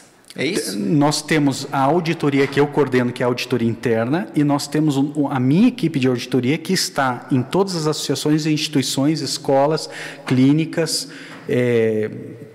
ali, associações. Mas na igreja local também tem um auditor por associação. Este visita a igreja local. Este é o auditor de igrejas. Cada associação tem o seu, cada tesoureiro de igreja conhece o seu auditor, porque ele recebe visita duas vezes por ano, em média. Uhum. Então, esse não está subordinado a mim. Esse, esse é, já tem um, um, um vínculo de subordinação direto com a remessa de fundos do campo local. A, a auditoria interna que tem a, a, a minha coordenação, ela é mais a nível de campo e instituição, é mais escolas, os campos, a, a, aqui as clínicas, as duas clínicas, Curitiba e Porto Alegre, é, enfim, é, aqui a, as instituições aí... Só que eu, eu, eu acho que, mas mesmo, mesmo tendo tudo isso daí, eu acho que... É... É importante o membro também ficar ligado na devolutiva que a igreja dá dos dízimos e ofertas, né? Ou, ou, ou não, porque assim, digamos assim, ó, eu pego e dei o meu dízimo e dei minha oferta, mas digamos assim, dei meu dízimo, sei lá, dei, sei lá, dei trezentos reais, por exemplo, de, de, de dízimo lá. E aí eu dei os trezentos reais de dízimo e o, a pessoa de dentro da igreja, que a gente chama de tesoureiro também, que uhum. é a pessoa que cuida dos dízimos e ofertas dentro da igreja, porque daí o, os diáconos fazem o recolhimento e daí o tesoureiro, ele faz a, a, a, a contabilidade, né? Ele pega uhum. esse valor e envia, envia para a associação. Mas se eu dei, por exemplo, trezentos reais de dízimo, o tesouro, esse tesoureiro pode muito bem pegar esse dinheiro, colocar no bolso, não avisar a associação que esse dinheiro entrou. E daí, dessa, se ele fizer isso, não tem como descobrir, né? Não tem como saber, né? A não ser que eu, como, como membro, falei assim, ó, eu quero o meu comprovante de que eu, eu doei aqueles trezentos reais. Por isso que a nossa igreja ela é extremamente organizada no Mas seguinte se aspecto. Quiser, se quiser pegar, pode pegar. Tá? Tranquilo. Eu vou pegar, que eu tô morrendo. Vou, fundo, vou responder. Nossa, vou, vou, vou, Léo, vou... Se quiser, pega aqui, Léo. Vou pegar, vou pegar aqui. Vou respondendo primeiro. É, assim, ó, muito importante cada membro da nossa igreja entender a importância do recibo. A nossa uhum. igreja é uma das únicas igrejas que eu conheço que tem o processo de recibo. E eu vou te dizer, esse recibo, ele é... Hoje, hoje a gente está naquela polêmica, né, de, afinal de contas, os votos no Brasil são auditáveis ou não são auditáveis, né? Ah, Tem é toda mesmo. Aquela polêmica, né? Uhum. O T S E está dizendo que é auditável, mas como assim auditável? Se você só pode olhar o boletim de urna, quem é que garante aquele boletim de urna realmente... tem o resumo correto. Então, virou polêmica esse assunto. Uhum. Ao contrário daquilo ali, você que tem o recibo do seu dízimo, aquele recibo é auditável por você mesmo. Você só precisa de um celular que tem a leitura de Q R Code. noventa por cento dos celulares ou mais hoje tem. tem tecnologia de leitura de Q R Code. Se aponta a câmera ali, para o Q R Code que ele tem ali, E ele vai fazer a aferição se aquele recibo é verdadeiro ou não. Então, assim, ó, hoje é muito difícil, mas muito difícil. Por quê? Porque ele entra no servidor lá do I A T E C, lá em Hortolândia, em São Paulo. Eu conheci o I A T E C na sua inauguração, conheci os servidores do I A T E C, não deixaram a gente entrar, fiquei muito chateado, é não estou brincando. Não deixaram um sistema de segurança é muito grande no servidor, toda a informação de inteligência desta igreja está lá dentro. Então, assim, ó, só tinha administrador lá dentro de campo. I A T E C. I A T E C, Instituto Adventista de Tecnologia. E eu achei fantástico isso, porque assim, ó, existe todo um controle de, de, de, de, de circulação de, de, de ar lá dentro para que não entre poeira, que não entre pó. As pessoas que entram lá dentro têm que ter todo um, um, um sabe, um, um cuidado, luva, proteção e tal. Oh, que legal. Cara, assim, ó, um, um controle absurdo com relação aos servidores, porque a informação, a inteligência dessa igreja está lá dentro. Todas as informações dessa igreja, o A C M S, temperatura, tudo. Não, te, temperatura aqui, os servidores de todas as associações têm controle individual de temperatura, todos eles, entendeu? Então, assim, o I A T E C, então, o nível é muito hard, né? Muito maior, né? Em, em relação a isso. Eu falei, falei de brincadeira, fiquei, uhum. fiquei, na verdade, assim... Fiquei impressionado positivamente com o cuidado que eles, que eles têm com os servidores do I A T E C. E foi todo um cerimonial para abrir as portas e nos mostrar a distância. Lá estão os servidores do I A T E C. Lá estão os servidores. Aonde que é que fica? Hortolândia. Hortolândia, lá em São Paulo. Oh, do, Márcio, do ladinho do I A E, Campus. Por acaso, você está te cutucando essa árvorezinha? Se quiser puxar a tua cadeira um pouco mais para frente. Não, fica tranquilo, fica tranquilo. Está bem legal. É. Tá bem, é, e, eu eu é... mantenho a postura. Na hora que você estava falando, eu fiquei pensando assim, não, mas é fácil de eu, de eu, de eu acompanhar, porque na hora que... Porque eu, eu coloco o meu dízimo dentro do envelope, esse envelope vai para o tesoureiro e depois esse mesmo envelope ele retorna e ele retorna com um papelzinho dentro. E esse Isso. papelzinho dentro me mostra... É o recibo quais, com o Q R Code. O, o recibo. E nesse recibo tá as datas e os valores que eu fiz, é, que, eu, que eu fiz as minhas doações, que eu fiz as minhas devoluções de, de dízimo e as minhas doações de ofertas. Isso. Ela vem naquele recibo. Então, se eu conferir através daquele recibo, não tem como o cara me passar a perna. Porém, você falou que tem o Q R Code, eu entendi por que, que tem o Q R Code agora. Porque o tesoureiro pode muito bem falsificar aquele recibo, né? E é. através do Q R Code eu tenho uma certificação de que aquele recibo, na verdade... Autenticidade é, é, é, de recibo. Pô, que legal, cara. É isso que mesmo. Interessante. Na verdade, assim, ó, não, não que a, a gente tenha desconfiança do tesoureiro, não é nada disso, mas é uma camada de segurança até para o próprio tesoureiro. Eu, como fui tesoureiro de campo por dez anos... É, eu, eu encontrei muito tesoureiro elogiando tudo isso que a igreja, as camadas de segurança que a igreja trabalha, justamente por quê? Porque, cara, quanto mais segurança tiver, mais o tesoureiro está tranquilo, porque ele que faz um bom trabalho, ele fica cada vez mais tranquilo com tanta camada de segurança, com tanta coisa que está ali para dizer assim, ó, o trabalho está bem feito. Entendeu? Não tem, não tem como eu falar alguma coisa contra você, tesoureiro, porque é tudo muito claro. Exatamente, né? Muito Quem transparente. Quem quiser ir atrás consegue perceber que o serviço está sendo bem feito, né? Depois de trabalhar vinte e três anos para esta igreja, eu vou dizer para vocês, tem uma palavra que define a, a contabilidade, a auditoria, define esta igreja do ponto de vista financeiro, esta palavra é transparência. Eu posso afirmar assim com toda segurança para vocês, essa palavra é transparência. Essa igreja Nossa, é muito transparente. E isso, para mim, é muito importante. Eu valorizo muito isso. Já falei para vocês, né, que eu, eu tenho muito o lado esquerdo do cérebro desenvolvido, assim, uhum. né?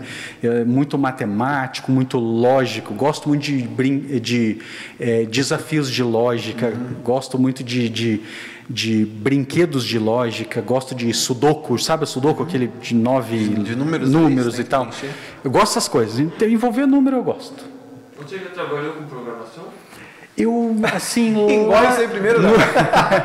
No, lá, lá no I A C S, eu cheguei a flertar com programação. Cheguei a pegar um livrão de Delphi desse tamanho. Na época, o Delphi era o bam, bam, bam. Um livrão desse tamanho, comecei a ler porque eu flertei com a ala da informática, mas eu percebi que a minha paixão era a contabilidade mesmo, era número. No I A C S eu fiz um teste, aqueles testes que... Minha esposa vai me matar agora porque é a área dela, ela é psicóloga, né? Então os psicólogos aplicam esse teste vocacional, sabe? Uhum. E eu fui o único aluno da época do I A C S que deu cem por cento exatas, cem por cento. Caramba! Não era, eu não, não, será que gosta? A, a orientadora falou assim, mas eu nem sabia que era possível dar cem por cento. E deu cem por cento, entendeu? Uhum. Então, assim, cara, número é minha paixão, assim, sabe? Sempre gostou? Eu sempre gostei muito, é, gosto muito de números, assim, sou, sou viciado em números mesmo. E esse, te, de, desse, desse, desse tempo que você está trabalhando para a obra, assim, porque é, você falou que trabalha na questão da auditoria, você, é, eu lembro que tinha um, um grande amigo meu, maior no meu coração, chamado Thiago Cassati, você deve conhecer o Thiago. Conheço, conheço o Thiago. Eu lembro que quando eu estava na Catarinense lá, ele e o Rodrigo, tinha um outro rapaz lá também, tinha várias pessoas lá, né? Mas eu lembro que ele e o Rodrigo, às vezes eles iam, cara, na casa dos tesoureiros, para poder ajudar os tesoureiros a terminarem o serviço que precisavam, porque às vezes era um pessoalzinho, sei lá, porque tem igrejas nos rincões do Brasil, né, cara? Tem nas encostas dos bairros, assim, nas encostas do, dos sítios, assim, e eles iam lá para mostrar, e eu falava, cara, olha... O, o desprendimento, olha, olha a vontade que, essa, que, que esses caras tinham, como o Thiago Cassati tem até hoje, uhum. essa, essa, essa alma de servir, sabe? Essa, essa intuição, essa vontade de viver para o servir, cara. E eles iam até lá, e eu lembro que eles tinham, assim, histórias muito boas para contar, assim, de que eles iam na casa dos caras, assim, os caras não sabiam de nada, eles lá mostravam como faziam, às vezes porque tem meta, né, vocês tem, tem, tem prazo para poder mandar as remessas, né, e eles iam correndo atrás, na, atrás dos caras para pedir para os caras mandarem, para que, que fechasse as metas no dia certo, eles poderem fazer, enviar as remessas no dia certo. Tem uma história que você lembra, assim, uma história que fala, cara, essa história Deixa... nunca mais esqueci. Então... Seja disso ou seja de alguma outra coisa referente à auditoria, coisa assim. Assim, ó, é, deixa eu só fazer uma correção, porque às vezes a palavra meta, ela ela está muito vinculada no mundo de hoje a, a, um, a, um, a um prêmio, um, um prazo que, que a pessoa, né, uhum. tem que alcançar para atingir. Na igreja, os nossos prazos, eles estão muito mais vinculados a um fechamento de balanço, a uma entrega de relatório, a uma entrega de informação para a própria secretaria da igreja. Nesse sentido, os nossos prazos, eles são urgentes. O prazo da informação, uhum. né? É, sempre a nossa urgência da, é, é para apresentar informação, é para é para fechar um balanço, é para passar para o próximo período. A nossa urgência sempre te, ela tem relação com isso. Às vezes a gente fa, falando usando a palavra meta, às vezes a, a pessoa que trabalha para um banco, a pessoa que trabalha para uma financeira, ela vai ter essa ideia assim, nossa, eu também tenho que bater minhas metas lá no banco, senão é um problema. E, e ela tem uma visão muito negativa dessa palavra. palavra. Entendi. Então, eu só, só preciso fazer essa separação, porque no caso da igreja, a gente tem sempre é, a, a, a prioridade da, do, do, do gerar a informação, porque a informação dentro da igreja, ela é uma questão assim de estratégia, e a estratégia dentro desta igreja é missão. Então, assim, ó, quanto mais rápido a gente fecha um balanço, quanto mais rápido a gente entrega a informação corretamente, mais rápido a administração pode tomar uma decisão, e essas decisões das administrações, elas redundam em é, estratégias que vão redundar em salvação de pessoas. Então, é, a nossa missão é urgente. Mesmo na retaguarda, a nossa missão é urgente. Uhum. Mesmo no, no trabalho... que eu costumo dizer assim, um trabalho secundário, um, um trabalho de retaguarda, um trabalho de, de bastidores, Bastidor. a gente faz um, um, um, um trabalho assim de, de é, assim de excelência, porque a gente sabe que lá na frente ele vai redundar em salvação de pessoas também. Uhum. Igual o pastor faz, igual o evangelista faz lá na frente, só a gente faz um trabalho de background ali, né? Uhum. Então, isso é, isso é muito importante. E você lembra alguma experiência interessante então, que você conta pra gente desse tempo? Fazendo essa ressalva, cara, a gente que trabalha nos bastidores, assim, a gente tem... passou por muita coisa, principalmente naquele território da missão, onde a gente era pouca gente, poucas pessoas para fazer o mesmo muita trabalho coisa. que uma associação fazia, né? Então a gente a gente participou de muito encontro, assim, caravanas, revives, coisas que aconteciam em outras associações e passava por lá. A gente tinha que dar conta com um escritório pequenininho, com pouquíssimas pouquíssimas pessoas, é, mas a gente tinha que dar conta de um evento grande que passava em outras associações, e a, e a gente tinha que manter maluca. A correria tinha que ser a mesma, a qualidade tinha que ser a mesma. Então, enfim, eu, eu lembro de ocasiões em que eu, eu, eu, eu tinha que sair de madrugada, chegar de madrugada, tinha que viajar durante a noite, era um território muito grande. Então, assim, eu, eu, a, a imagem que eu tenho e a, e a lembrança que eu tenho e positiva é de Deus protegendo a mim e aos meus colegas é, de casos que flertam até com a irresponsabilidade nesse sentido, né? Entendi. De dormir muito pouco, trabalhar pra caramba e, e sinceramente teve momentos que eu, eu percorri algum, algum trecho de estrada e não lembro de ter Assim, ter passado por ele. Cara, eu já passei tal, mas eu não lembro ter passado, sabe? E Deus que me perdoe, uhum. hoje, hoje eu sou muito responsável. Nossa, hoje eu, eu olho para trás e não gosto nem de lembrar de algumas coisas que passaram. E, e eram coisas assim que... Hoje, hoje eu digo assim, nossa, eu não faria de novo, mas na época você se sente com as mãos amarradas, na época você, você tem aquele negócio, não, mas eu estava trabalhando para Deus, não, mas a coisa tinha que acontecer, e eu era meio que o único para fazer tudo, é, tinha, tinha pouca gente para fazer aquilo, entendeu? Mas então, eu acho que dificilmente, cara, dificilmente as pessoas vão conseguir... Chega a me arrepiar, cara, olha, eu chego a quase me emocionar com isso, cara. Ah... Dificilmente as pessoas vão conseguir sentir, cara, é... a emoção que dá em você trabalhar para a obra e fazer isso aí que você está fazendo, cara, sabe? Eu lembro... Eu não, eu não vou lembrar o sobrenome dele, cara, mas é o é Arley. E eu acho que deve... Não sei se agora ele é tesoureiro no, no Rio Grande do Sul...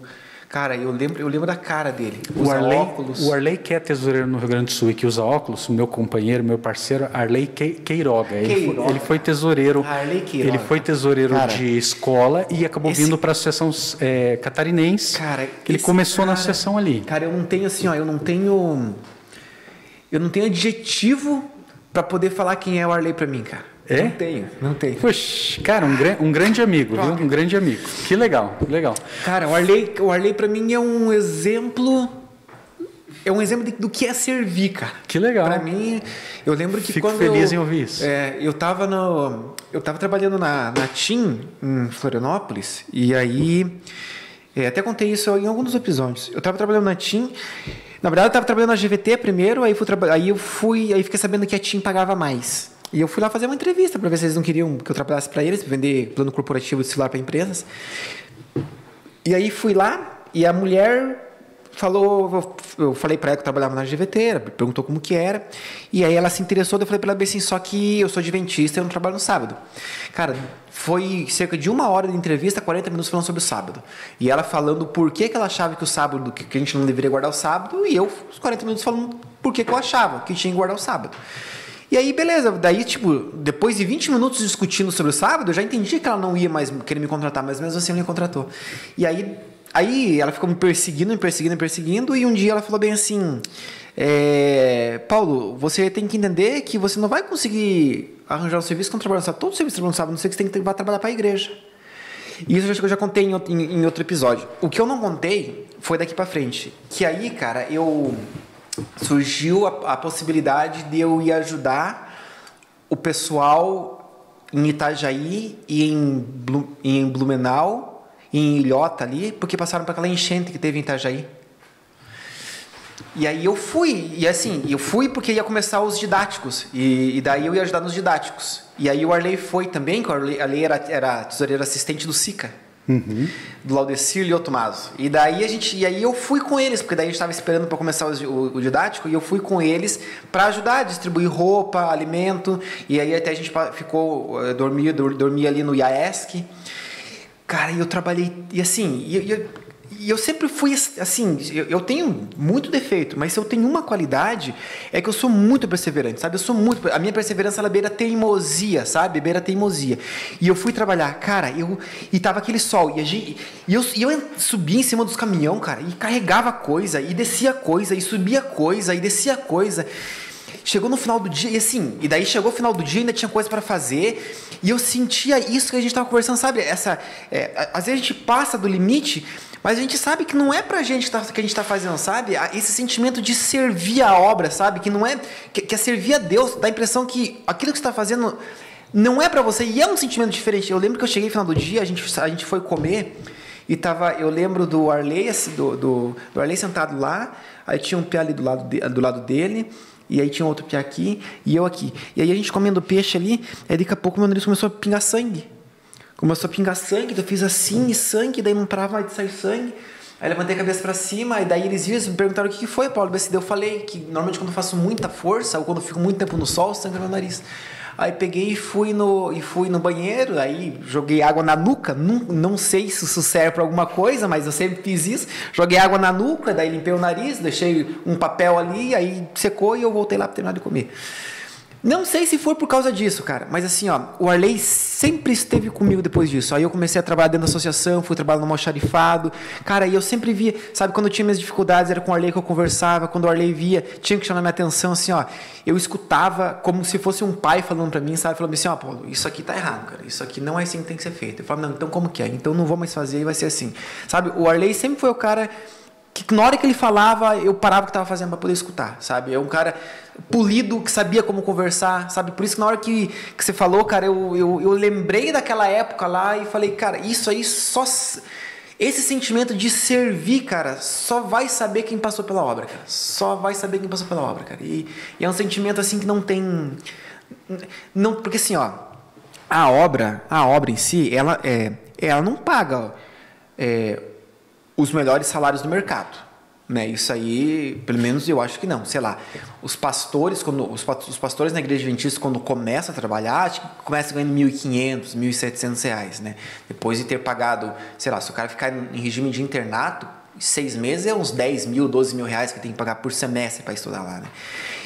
Se não for, e aí você me corrige se estiver errado, Márcio, mas assim, eu acho que se a pessoa não vir para a obra com esse sentimento de servir, eu acho que acaba não dando certo, né? Por exemplo, que nem eu falei para você, eu estava esperando começar a live para poder te elogiar pela forma como você nos ajudou aqui. Cara, isso aí, é, para alguém que tem uma mínima visão do que é alguém disposto a servir... Consegue perceber em você alguém que tem essa predisposição, sabe? Porque você poderia muito bem ter chegado dez para as oito, apesar de nós termos falado para chegar às sete e meia, você podia ter chegado dez para as oito, sentado na cadeira, pegar teu celular e ficar mexendo no celular até começar o programa. Entendeu? Então, assim, é... Podia muito bem ter acontecido isso, mas não, você veio e desde o começo... Eu acho que esse sentimento de servir é importante. E eu queria entrar numa outra pergunta para você, que eu acho que a resposta é essa, a ideia de servir, que é assim, ó... Vocês que trabalham na União, vocês acabam sendo perseguidos por aquela perspectiva de grandeza, eu acho. Por exemplo, assim, não é um qualquer pastor, é um departamental da União. Não é um presidente de qualquer lugar, é o presidente da União. Não é qualquer tesoureiro, é o tesoureiro da União. É, você não só está num, num, é, num, num setor hierárquico alto, por exemplo, da União, como você está num, num serviço, num cargo importante também, porque as pessoas, elas meio que precisam se preocupar com aquilo que você acha, porque é você que vai ver o direcionamento do serviço.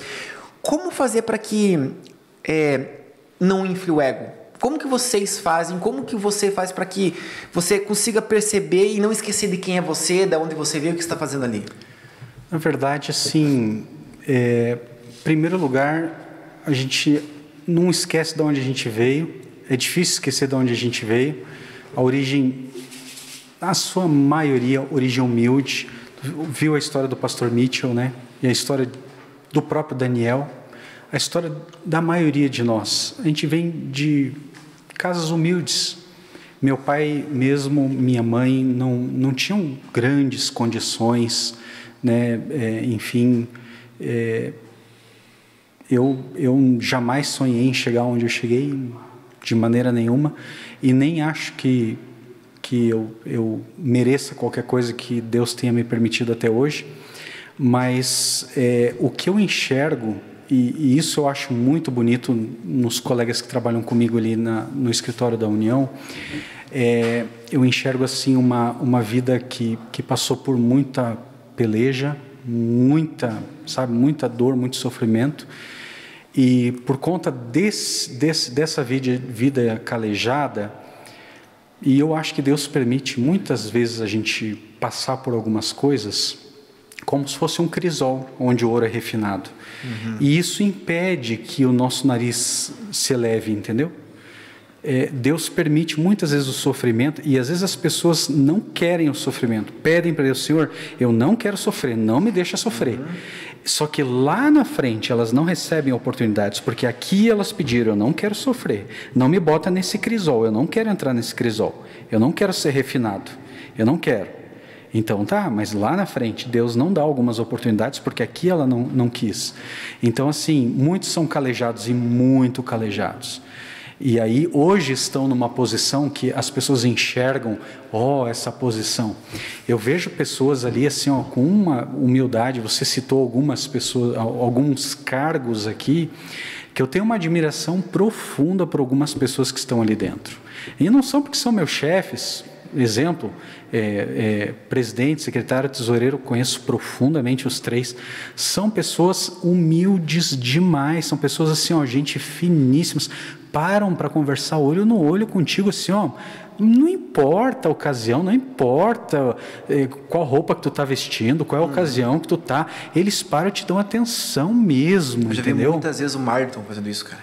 Sim, não, ele é um, mas, mas os três são assim, e, e assim, não só os três, mas diversas pessoas lá dentro, é, e, e eu vejo assim, que Deus, muitas vezes, Deus permite alguns líderes nossos estarem onde estão, justamente porque é, Deus preparou eles para lá, uhum. E muita gente hoje começa um sofrimentinho, e já descamba, sai da igreja, já né, começa a chorar, choramingar. Por quê? Não quer passar pelo crisol. O pastor Mitchell falou uma coisa que até a Dani anotou e falou bem assim, ó, Paulo, isso que dá um corte bacana. Ele, a frase do pastor Mitchell foi assim, ó, o ministério não é pra gente fraca. Eu lembro dessa frase. O ministério não é pra gente fraca. É verdade. Cara, na hora que ele falou... É verdade. E não é mesmo. Eu vejo, por exemplo, na Bíblia... Eu ampliaria assim, ó, a obra, como um todo, não é pra gente fraca. É verdade. Porque assim, ó, tem muitos detratores dentro da igreja. Para quem está numa igreja local... talvez não dê para ver tanto, porque o teu universo é mais local. Mas para a gente que está numa dimensão mais administrativa, essa igreja tem tanto detrator, tem tanta gente assim, ó, tem tanto joio declarado assim, escrito na testa joio, que, que só tem pedra na mão, que só tem coisa ruim para falar da igreja, que só tem... Co... E, e assim, para detonar em rede social, parece que a vida é detonar a igreja, entendeu? Então assim, é, são os ministérios que a gente não entende. O ministério da detonação, entendeu? No seu... É, mais ou menos isso, entendeu? Então... Você falou, você estava falando, na hora que você estava falando que é, muitas vezes a gente precisa passar por certas dificuldades para estar preparado para bênçãos que Deus vai dar, né? E isso para mim é muito claro quando eu vejo a história do povo de Israel no deserto, né, cara? Você vê que Deus tirou o povo do Egito e falou assim, ó, galera, vocês precisam aprender algumas coisas aí, porque senão vocês vão chegar... Senão eu vou jogar pérola aos porcos. Senão eu vou jogar... Porque se vocês não aprenderem algumas coisas dentro do deserto, quando vocês estiverem na em Canaã... Primeiro, vocês não vão valorizar. Segundo, vocês não vão nem entender o que está acontecendo. Terceiro, vocês vão perder a bênção. Então, às vezes, é necessário passar pelo deserto. E eu fico me perguntando assim, Márcio, quantas e quantas vezes na minha vida... Eu tenho certeza que isso já aconteceu. Quantas e quantas vezes na minha vida... eu perdi de alcançar muita coisa porque eu não estava preparado, sabe? Quantas e quantas vezes, assim, talvez eu não tenha alcançado muita coisa porque eu não estava preparado. E, e você vê, né, que assim, às vezes essa falta de preparo é porque a gente não se colocou para que esse molde pudesse ser feito, para a coisa poder, poder acontecer, né? Quer ver um preparo que talvez a maioria não valorize muito? Muita gente se Ah, o meu sonho era trabalhar para a igreja, o meu sonho era chegar em tal lugar, beleza.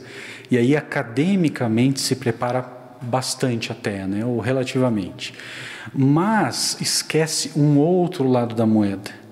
para trabalhar para esta igreja, você não, não, não pode esquecer quem é o dono dessa igreja.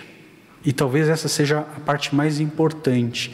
Eu não esqueço, olha, eu, eu, já, eu já vi de tudo nesses vinte e três anos, olha, eu, eu vi muita coisa nesses vinte e três anos, mas eu, eu posso garantir uma coisa para vocês. Por isso, assim, ó, quando tu fala assim em fraude, coisa, eu não esquento a minha cabeça, porque o dono, o dono vê tudo. Uhum.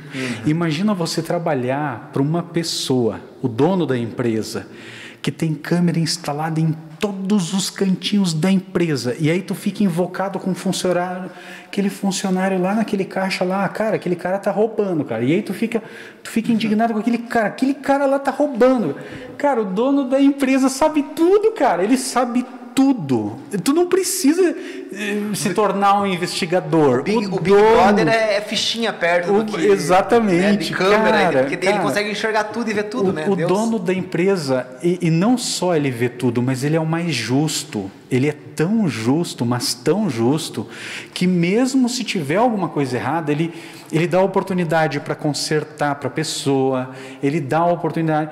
Mas ele é justo, ele consegue fazer uma união perfeita entre justiça e amor. Cara, isso é, isso é uma coisa que para nós seres humanos, para muita gente, nem cabe numa mesma sentença, é. numa mesma cabeça, hum. entendeu?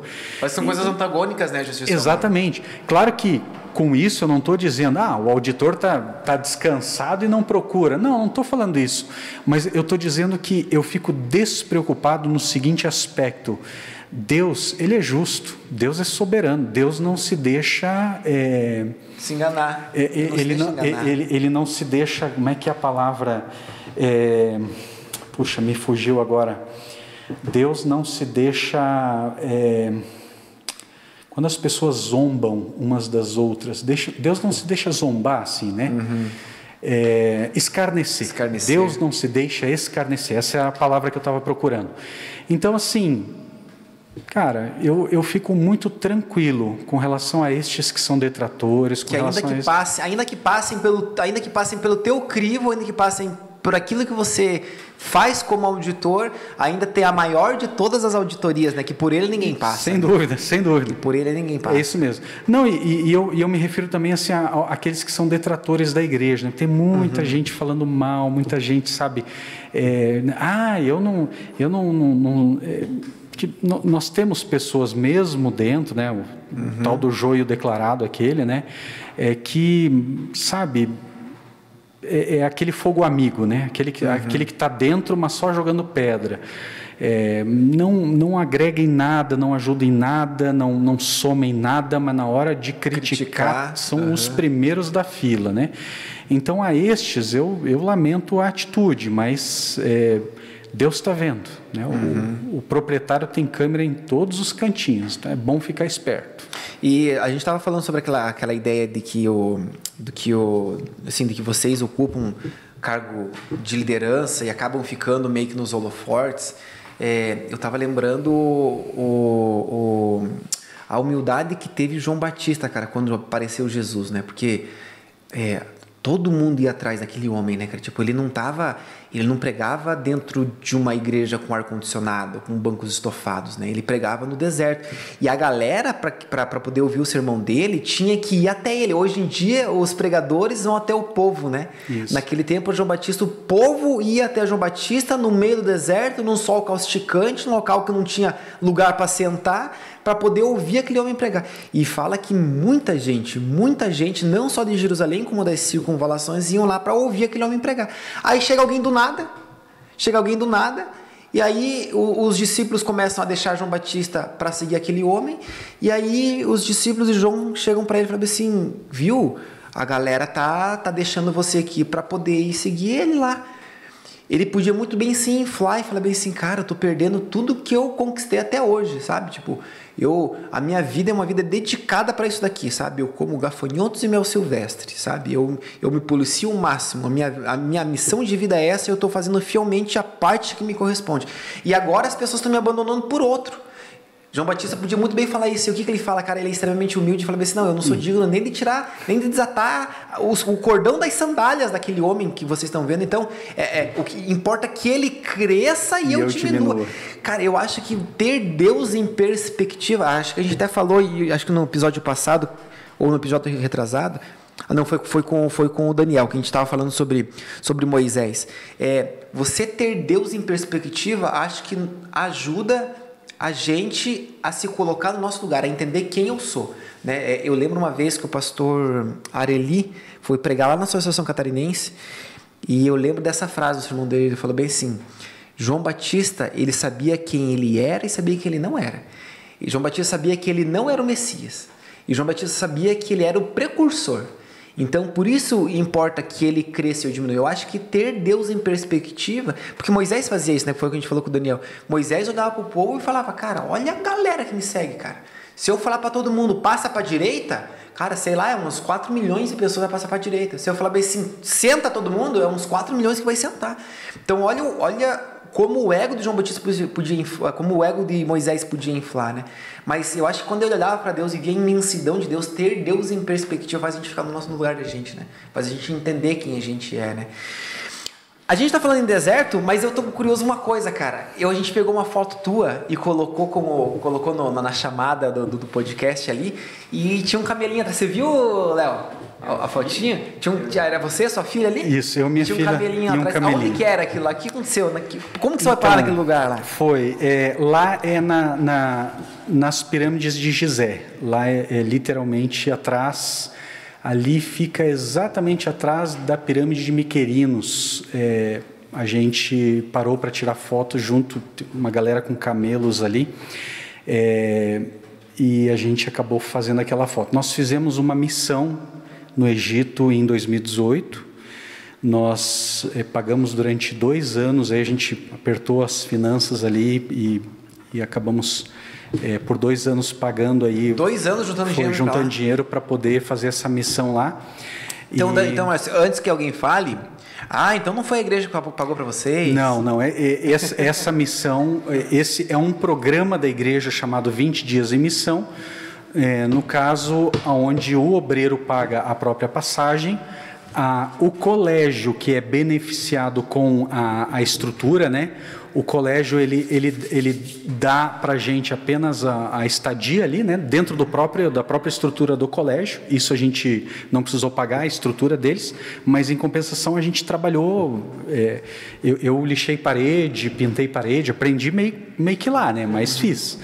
É, e aí, no, nos dias finaizinhos, a gente conseguiu fazer um pouquinho de turismo ali. A gente visitou as pirâmides, a gente subiu o Monte Sinai. Essa é uma história meio, Nossa, meio engraçada, assim, né? Era para ser uma Quanto coisa muito mais? solene, acabou sendo muito engraçado, porque eu não estava preparado para subir o Monte Sinai. A verdade é essa.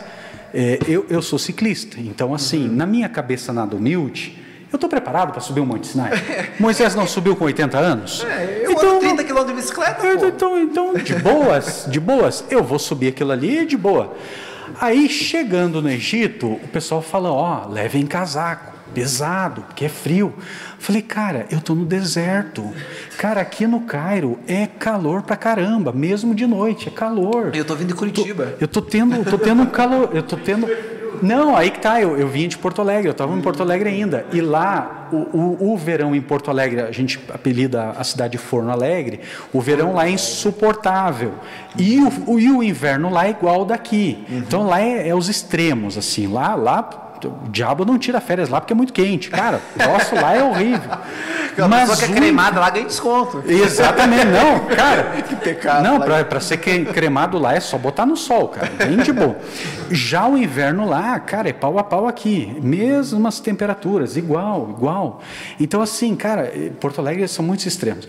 E eu, cara, eu tô Humilde. acostumado com os extremos. Uhum. Só que eu não estava acostumado com os extremos no mesmo dia. Isso não, me, não botaram na cartilha para mim. Então, o que, que aconteceu? Entrava num ouvido e saía no outro as instruções. Uhum. Ah, porque vocês, nós vamos... Tal, tal e tal. Cara, entrava num ouvido e saía no outro. Não prestei atenção em nada. Peguei uma jaqueta de couro e fui. Uma camiseta e uma jaqueta de couro e fui. Tá, aí como é que é? Aí eu deixei para ouvir as instruções no dia. Como é que é? É o seguinte, nós vamos começar a caminhada meia-noite. E nós vamos chegar no pico às cinco e meia da manhã. Eu falei, como é que é? Meu Deus, cara! Que, que, que, que, que, que, que, que Monte Sinai que é esse? Aí fui no Google, né? Aí no Google são dois mil duzentos e oitenta e cinco metros de altitude. Eu falei, cara, que montanha gigantesca é essa, cara? Cara, cinco horas e meia de subida. Os guias, eles, eles têm paradas estratégicas, mulheres, crianças sobem junto. Então, assim, não é para tanto em termos físicos. Uhum. Mas, cara, é uma caminhada muito cansativa é. mesmo. Dois quilômetros e meio subindo, né?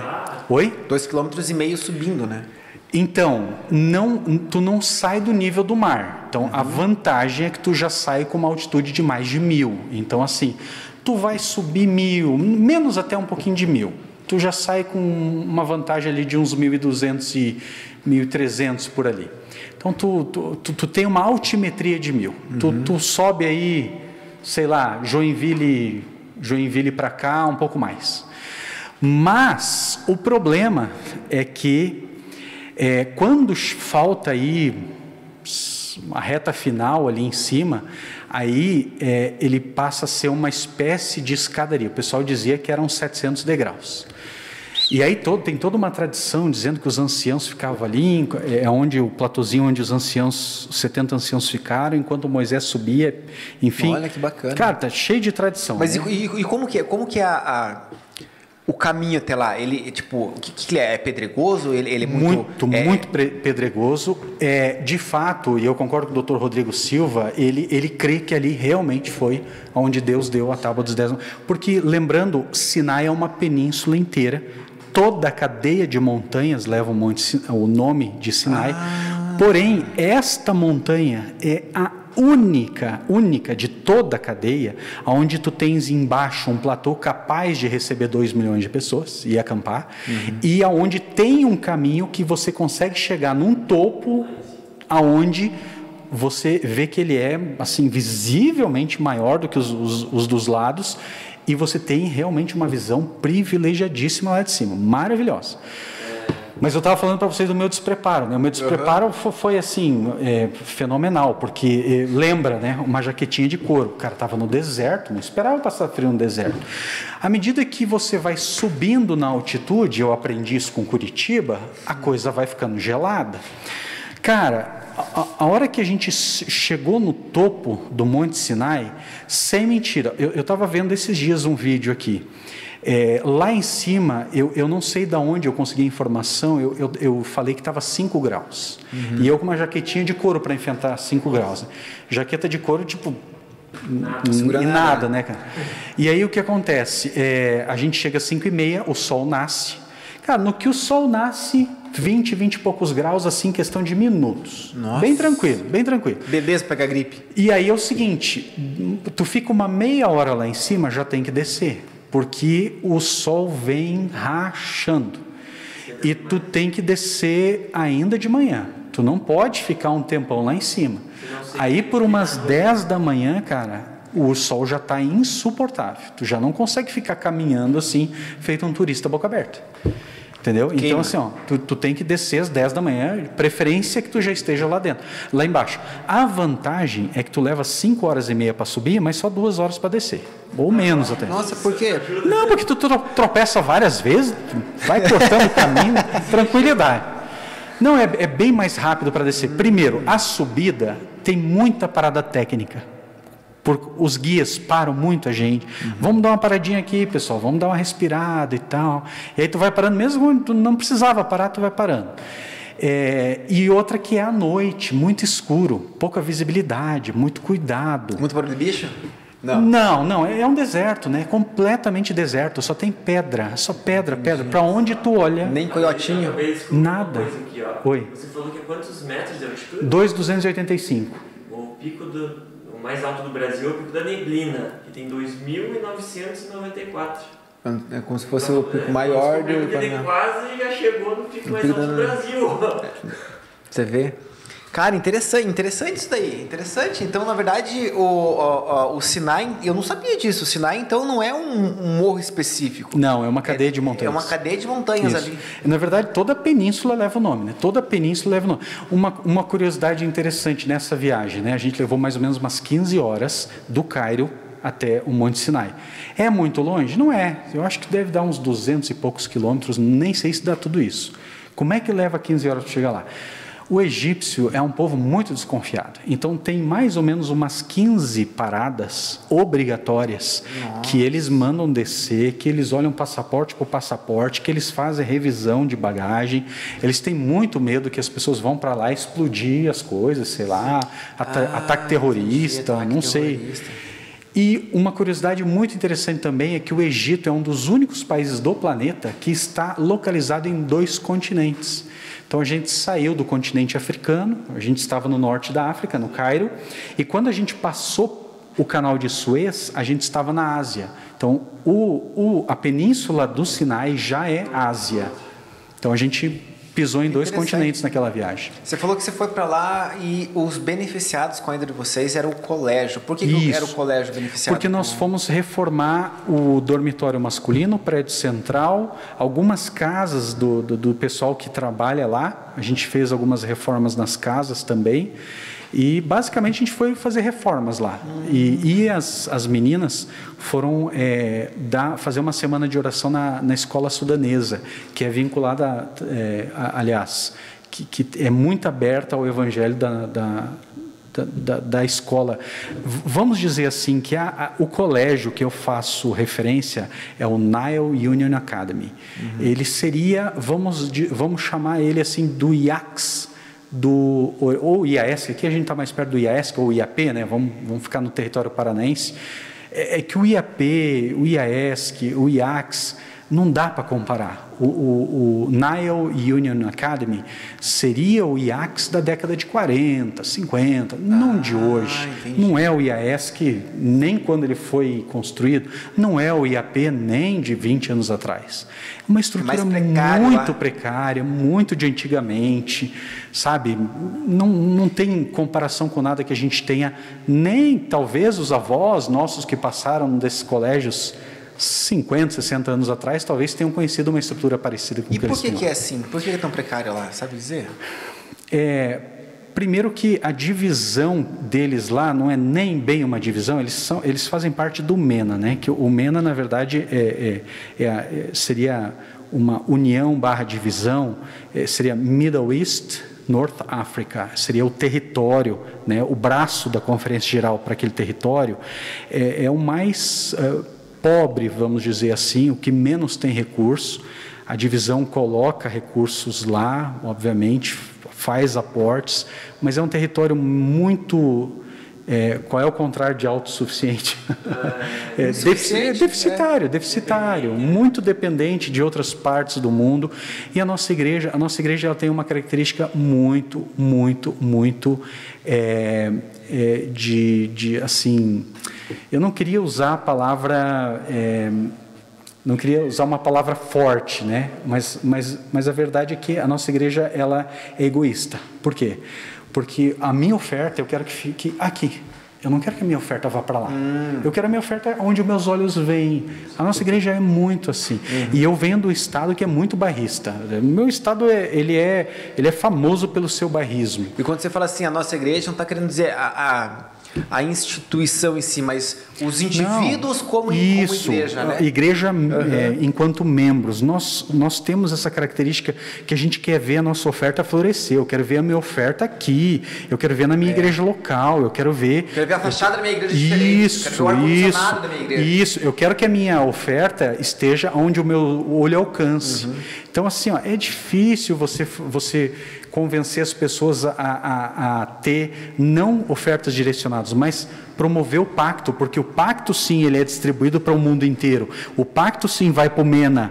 O pacto, sim, é, coloca obreiros em todas as partes do mundo. Uhum. Entendeu? É difícil. As pessoas são muito mais adeptas a você... Dar o dinheiro o, e conseguir enxergar ali. É, ali. Eu quero, eu dou, mas eu dou para cá. Projeto específico, senão não dou. Uhum. É, é, é muito complicado. E aí, algum, alguns cantos onde a igreja está, tem, acaba tendo esse problema. Acaba tendo deficiência, acaba... né, não... Só que algumas pessoas tentam corrigir isso de uma maneira que, para mim, é um outro extremismo. Não, então eu vou fazer o seguinte, eu não vou dar nenhum real de oferta na minha igreja, eu vou mandar tudo para lá. Uhum. Também não acho que seja por aí. Eu acho que a gente tem que ter o equilíbrio. Eu acho que a gente, como igreja, precisa entender que, como igreja mundial, nós somos mais fortes se, somos, se formos unidos. E, aliás, esse, para mim, é o maior desafio para a igreja adventista do sétimo dia do século vinte e um, que é a unidade. Você acha que é isso daí, maior desafio, maior, olha, mas disparado, o maior desafio. Em que, em que sentido? Unidade em que sentido? No sentido de doutrina, no sentido de, de pensamento correto, de, de, de, sua, de sua origem, de sua doutrina, de, sabe, de, uhum. de sua caminhada em cristã. Cara, tem muita politicagem entrando dentro da igreja disfarçada de teologia. Olha que interessante. Isso tem acontecido, cara. Isso tem acontecido. Isso tem me deixado muito preocupado. Eu vou, então eu vou puxar, eu vou, vou, vou puxar com você aqui um assunto que na verdade eu estou guardando para o pastor Marlington, mas daí eu converso Nossa. um pouquinho, porque daí eu, mas aí eu, aí eu puxo um pouquinho com você e lapido Nossa quando eu tiver que jogar com Senhora. ele, sabe? Porque, então, cara, então eu, não, tenho, eu tenho uns negócios. Nós só vamos falar. combinar o seguinte, então, o que eu responder aqui, que ele corrigir lá, eu retiro daí. Vamos deixar combinado assim. Ó, é, é, claro que a gente acaba entrando um pouquinho aqui no, no, no, no cunho teológico, assim, mas eu, eu queria ver a tua visão como, como alguém dentro da igreja que consegue ter essa percepção de, de como a igreja anda, visto que você entrou nesse assunto agora. Ó, veja só, é, nós como igreja adventistas entendemos que no céu vai ter ateu, no, no céu vai ter católico, no céu vai ter homossexual, no céu vai ter um, um, é, gente de tudo quanto é tipo, e, e até, eu digo que até ateu. É, por quê? Porque como a gente já conversou em episódios passados, né? Tipo, às vezes o ateu ele é ateu porque o Deus que foi vendido para ele é um Deus incoerente, que não fazia sentido na cabeça dele, sabe? Talvez um ateu que viveu no tempo da Inquisição falasse bem assim, cara, se for para eu servir esse Deus que matou o meu tio, que me criou porque meu tio não servia a ele, eu prefiro não acreditar nesse Deus, então. Então, às vezes, muitos ateus não estão no céu porque foram sinceros naquilo que eles acreditavam. E isso, católico, isso budista, isso espírita, isso da Universal e de qualquer outra religião. Então, a nossa, a nossa igreja entende assim. É, Romanos capítulo dois, volta a citar, né? Que aquele, o apóstolo Paulo fala que aquele que obedeceu aquilo que ele tinha no coração como certo e errado, é em cima disso que Deus vai julgar, né? A Bíblia fala que Deus não leva em conta o nosso tempo de ignorância, né? E a gente consegue ver Cristo falando na parábola, tive fome e me deste de comer, tive sede e me deste de beber, era forasteiro e me hospedaste, estive nu e me vestiste, né? E eles perguntam, quando foi que a gente fez isso? Ah, quando vocês fizeram um desses meus pequeninos. Então, a gente entende que o céu não é adventista, né? O céu é daqueles que aceitam a Cristo. É... Nisso, nisso, a gente muitas vezes pode cair no equívoco de minimizar a nossa mensagem adventista. Porque daí você falou que existe muita divisão, dentro dessas divisões existem divisões teológicas, né? Eu entendo que dentro da igreja tem algumas coisas que a igreja não tem o martelo batido porque ela ainda não chegou a alguma conclusão. Por exemplo, sei lá, profecia, por exemplo. Eu acho que...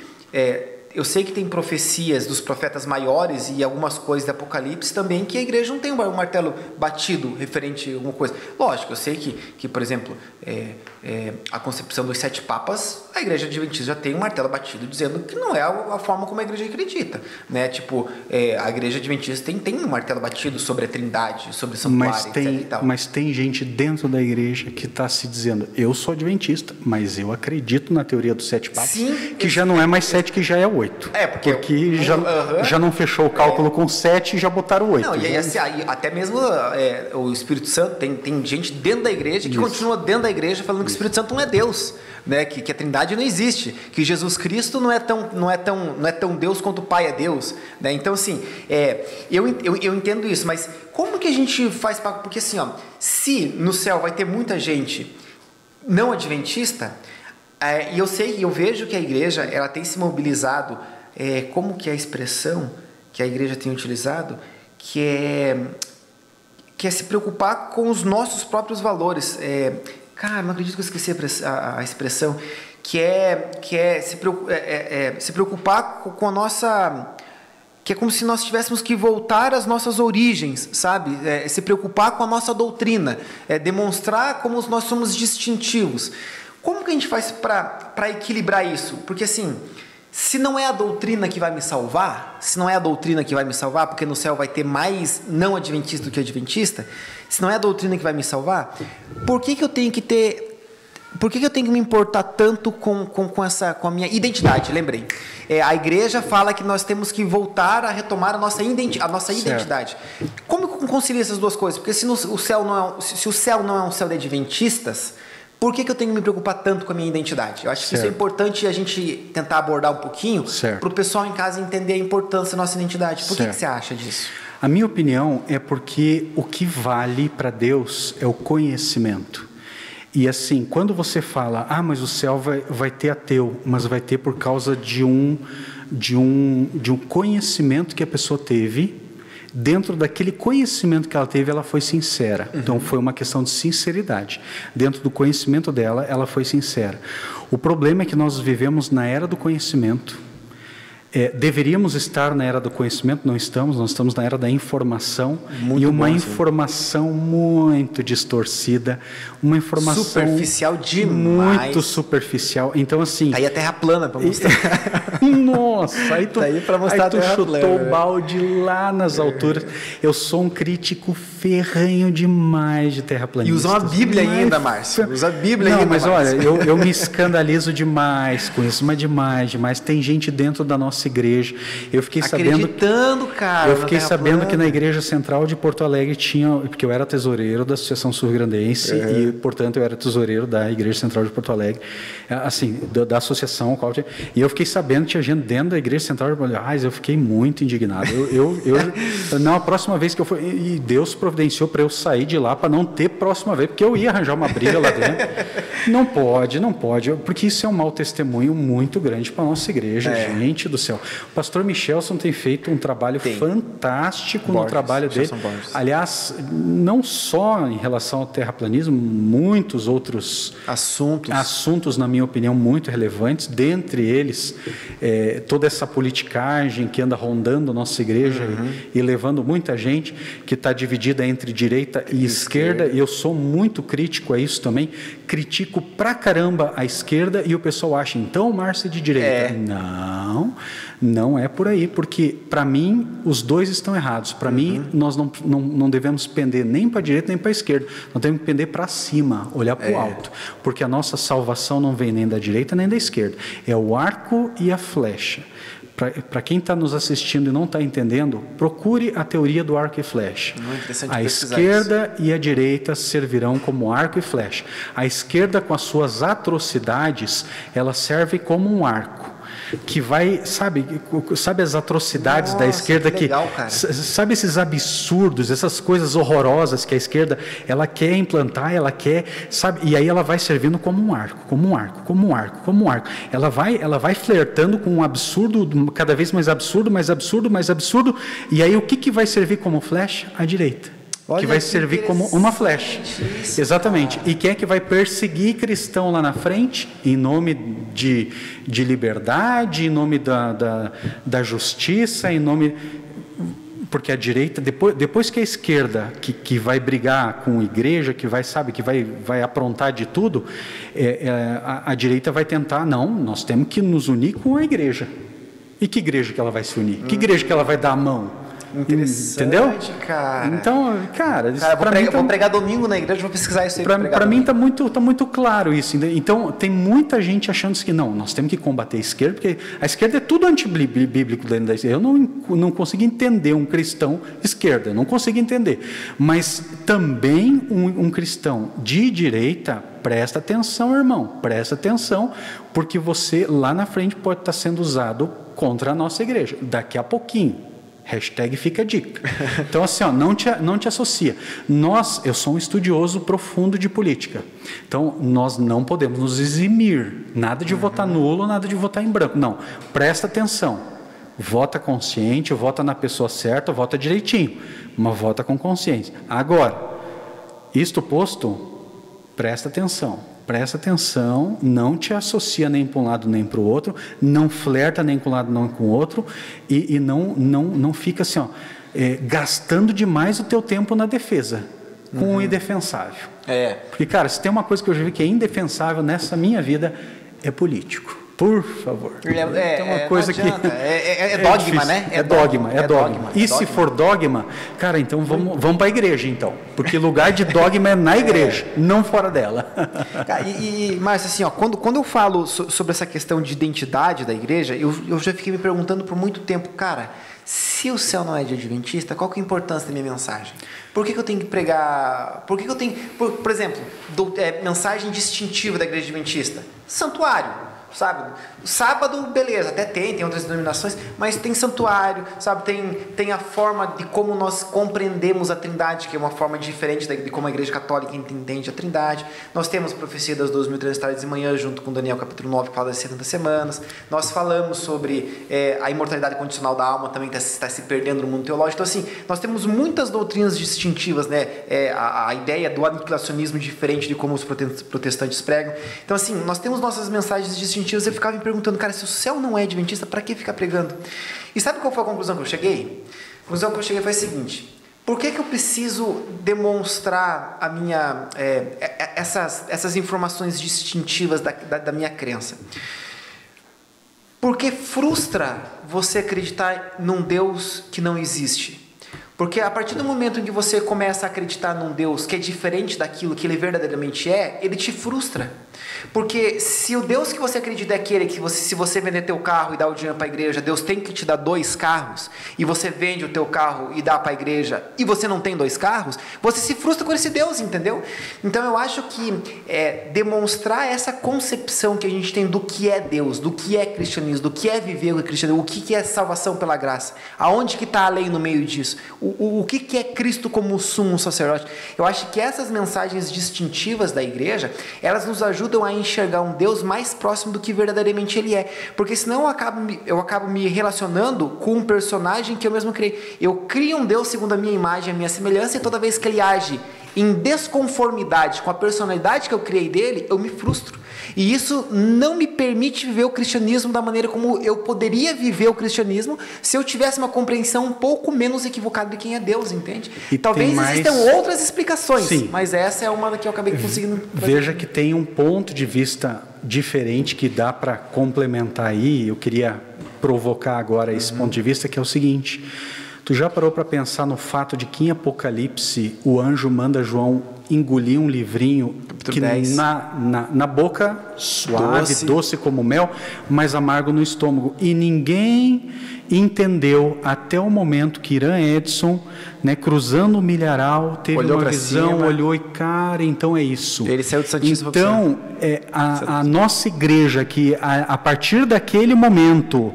O movimento começa a estudar profundamente a Bíblia, criar doutrinas a partir deste estudo, a partir deste livrinho que era tão suave na boca e foi tão amargo no estômago. A partir daí, e lembra, a profecia diz o seguinte: importa que você ainda pregue a todo mundo, ainda tem muita gente para ouvir essa mensagem.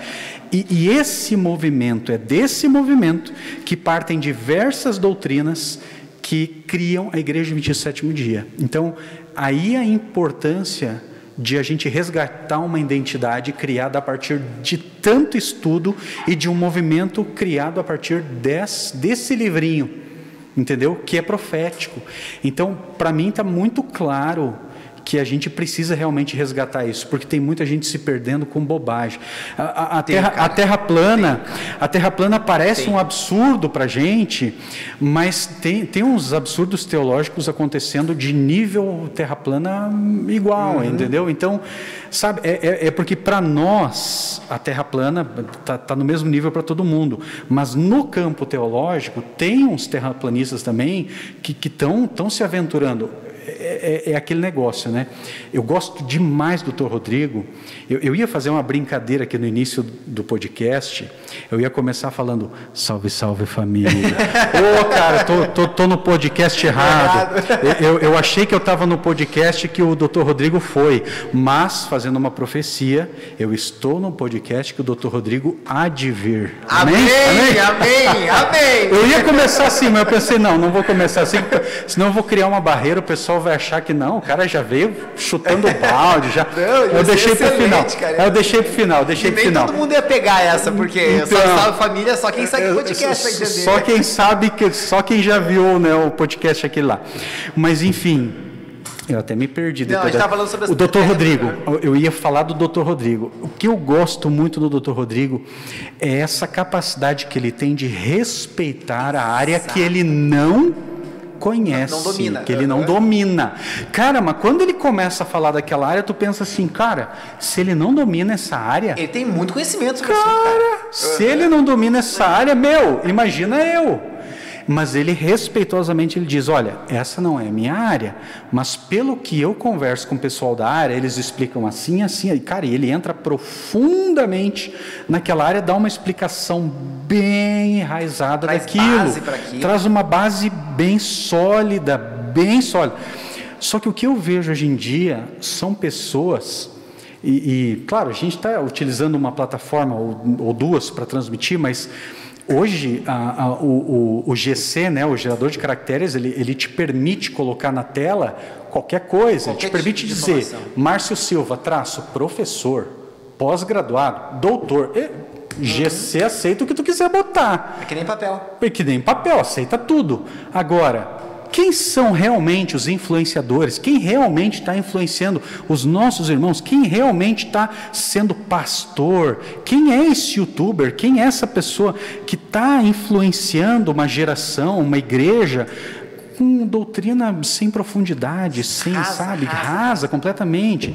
E, e a ponto de doutor Rodrigo, Leandro Quadros, Michelson Borges, e, e tanto pastor da nossa igreja tem que estar tá dizendo, gente, é por aqui o caminho, gente, o caminho está aqui, ó, por isso, por isso, por isso, porque no grego é assim, porque no hebraico era assim. Porque os costumes eram assim. Exatamente, jeito. Mas o youtuber de preferência falou diferente, eu vou ficar com o youtuber... que fez decoração na faculdade, e eu acho que ele é o cara. Eu não sei quem falou, mas falou mais ou menos assim, ó. A ideia era a seguinte, a verdade hoje é um local de, é um local de aconchego hoje.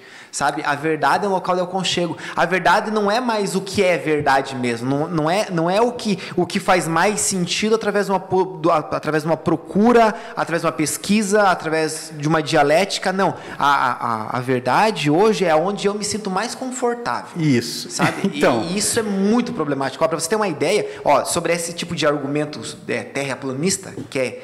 tão profundo quanto um pires, uma vez, uma vez, cara, eu, eu discutindo sobre a Trindade, porque assim, a minha, é, eu, eu sou adventista desde dois mil e cinco e eu passei, sei lá, é, noventa por cento do meu tempo pesquisando e dando estudo bíblico e me aprofundando por uma, por uma questão de família. Um dia ainda vou contar.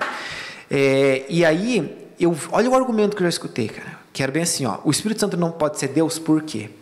Porque se você utiliza é, Atos capítulo dois para falar que o Espírito Santo tem sua própria vontade, porque ele distribuiu as línguas como lhe apraz, distribuiu as línguas conforme a sua própria vontade, se você quer trazer uma personalidade para o Espírito Santo porque ele tem vontade própria, então você tem que dizer que a terra também tem personalidade.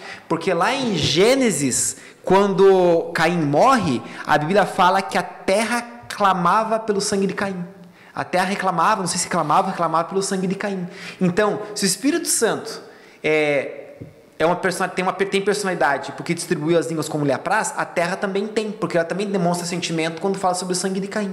Aí você fala, cara, olha, olha o link que o cara faz para poder justificar um negócio desse, entende? E, e não se aprofunda, tipo, não, entende, é, não consegue entender... sobre figura de linguagem, sobre é, divisão de livros bíblicos, sabe? Tipo, é, é, é superficial demais, superficial demais.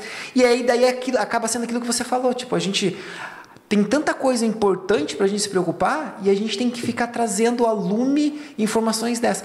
Mas aí me vem uma, vem uma, uma outra questão, que é a seguinte, ó, Sabe o que que eu... Ó, por exemplo, é, tem o... Eu esqueci o nome do cara, mas é um cara que faz o Ciência em Flow. É o Ciência Flow, que é um, que é um gordinho meio careca, assim. É, ah, ah, esqueci o nome Eu dele. acho que eu vi um de vídeo dele... detonando com os terraplanistas. É, assim... Ele, eu vi é, esse vídeo, foi eu, o único que eu vi. Eu não concordo com tudo que ele fala, porque assim, até porque, se eu não me engano, ele é ateu, mas assim, tem muito... De tudo retém que é bom, algumas coisas que Sim. ele fala é interessante. E ele falou um negócio bem bacana, ele falou assim, sabe por que os terraplanistas existem? Porque por muito tempo, os acadêmicos viveram dentro de suas bolhas.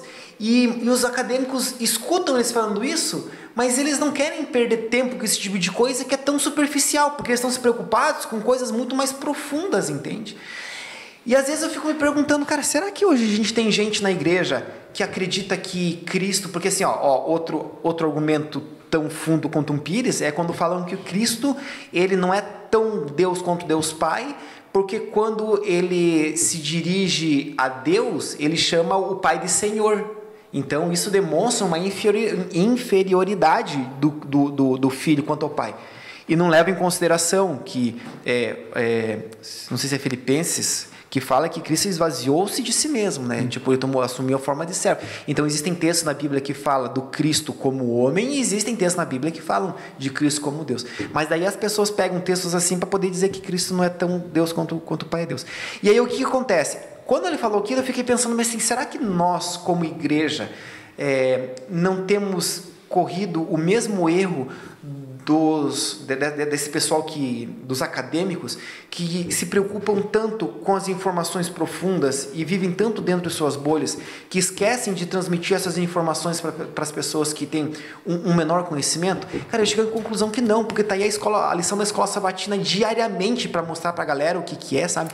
Eu não sei ainda como que a nossa igreja acabou entrando nesse tipo de coisa, sabe? Veja, eu acho que a, a tua primeira colocação em relação a, a, a, a como que a gente... A, assim, que, cuja... Eu acabei levantando a questão do, da era do conhecimento superficial que nós nos encontramos. O conhecimento ele está ali à disposição, a fonte está ali à disposição de todo mundo. Só que as pessoas ela tem, elas têm uma escolha a fazer, e eu queria evocar agora é, uma discussão que está em voga essas duas últimas semanas, três últimas semanas aí. É, Leandro Quadro já falou, o Michelson já falou, o doutor Rodrigo já falou, que é o filme Don't Look Up, é, que é Não, não Olhe Para, não cima, olhe para cima, isso? Não assistiu? Eu assisti. Assistiu? Assistiu, tá. Assisti também. Então, é, o que que acontece? É, para muita gente é uma questão de escolha, e para muita gente é uma escolha pessoal. Eu prefiro escolher isso aqui, eu prefiro escolher esse caminho, eu me sinto mais confortável. É aquilo que você falou. A verdade no local do conforto. Isso, eu me sinto mais confortável indo para esse lado aqui. E, cara, se tu parar para pensar hoje, a, a paixão política que nós vivemos hoje, cara, tu justifica tudo nessa vida com paixão política. Então, assim, ó, todas as ações do governo são justificáveis para aqueles que o defendem. Todas as ações é, do governo são criticadas por aqueles que o criticam. É, é, e tem argumentos pró e contra, assim, que parecem fazer sentido para os dois lados e de maneira, assim, quase que irrefutável. E as bolhas, elas vão se criando, absurdos vão se criando de uma forma, assim, que para quem é, é centrado, assim, você vai olhando aquilo ali, você vai... É, o terraplanismo vai surgindo... E, e as pessoas não vão percebendo. Vou dar alguns exemplos de, de, de terraplanismo surgindo. Não, o presidente não levou facada, não. Não, cara, tem gente boa, tem gente assim estudada dizendo é. que o presidente não levou facada, não. Cara, nós temos o registro em vídeo da facada. Não, não foi facada, não. Não, não foi, não. Uhum. Cara, e, e aí, cara? Mas hoje em dia fake news... Cara, o, o cara, o, o cara, é o o cara se não... nega o absurdo, é, né, cara? Não, mas hoje em dia fake news é o que eu quero que seja. Fake, fake news hoje virou aquilo que eu não concordo. Isso é definição de fake news. Não é notícia falsa, uhum. é o que eu não concordo. Isso é fake news. É, eu, várias coisas aconteceram ao longo do ano passado que foram, receberam selo, isso é fake news, e depois o selinho teve que ser removido, porque... porque foi provado que não era. Pois é, uhum. entendeu? Então, cara, e assim, eu já falei, eu sou um baita crítico da esquerda, né? E a esquerda gosta muito do selo fake news. Tiveram que retirar uma porção de selos distribuídos por aí, né? Mas, assim, a direita também pisa muito na bola. Eu não gosto de defender a direita por causa disso. Ela mas também tem, tem as suas pisadas de bola. Cara, agora, então, mas, mas você vê uma coisa, mas assim, eu, eu entendo que, que, assim, às vezes é, o nosso povo, ele, ele tem uma dificuldade cultural quanto a estudo, né, cara? Tipo, o pessoal, ele, é, a, a gente tem dificuldade de leitura, a gente tem dificuldade de compreensão de texto, a gente tem dificuldade com raciocínio lógico, com raciocínio lógico, entende? Então, assim, a gente até consegue... É, minimizar ou entender o lado de muita gente que se torna meio que cega para algumas coisas, porque eles não conseguem ter a compreensão ou a distinção entre o certo, entre o certo e o errado, exatamente por causa disso que você falou. É, inunda-se, é, inunda-se as pessoas de, de informação e não de conhecimento, e você tenta, acaba tendo que lapidar o que, que é, você acaba tendo que colocar de lado. Ó, isso aqui é informação... Isso aqui é conhecimento, isso aqui é informação, isso aqui é conhecimento, isso aqui é informação, isso aqui é conhecimento. Então, a gente se perde muitas vezes em meio, em meio à, à informação. Por exemplo, eu sou uma pessoa que eu gostaria de ser muito mais antenado em política do que eu sou, sabe? Uhum. Eu gostaria de entender muito mais de política do que eu entendo hoje.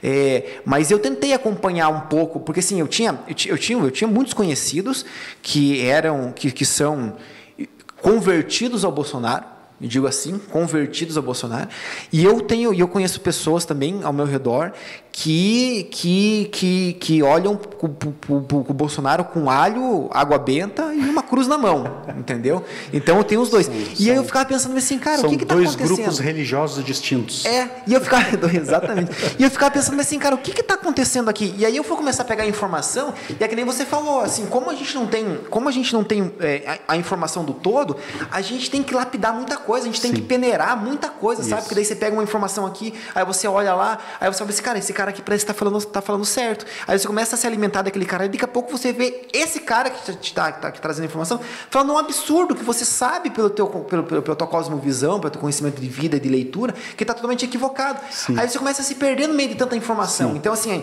Se levar em consideração que o nosso povo é um povo sofrido, um povo que não tem educação, que não sabe, é, é, é, não sabe fazer um resumo, sabe? Não sabe fazer uma síntese, não tem dificuldade com, com, com lógica, e pegar esse povo e pegar essa quantidade imensa de informação e transformar isso em conhecimento, a gente até consegue dar um desconto. Só que aquilo que você falou, muita gente é pessoa letrada.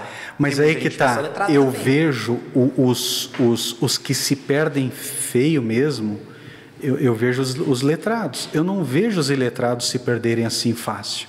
Eu não sei, eu, eu posso estar equivocado, mas aqueles que, que militam, aqueles que vão para a rede social, aqueles que vão defender suas ideias, são os letrados, não são os iletrados. Eu não tenho visto muito iletrado, ou não, vamos colocar melhor assim, né? É, eu acho que é, posso colocar de uma maneira melhor.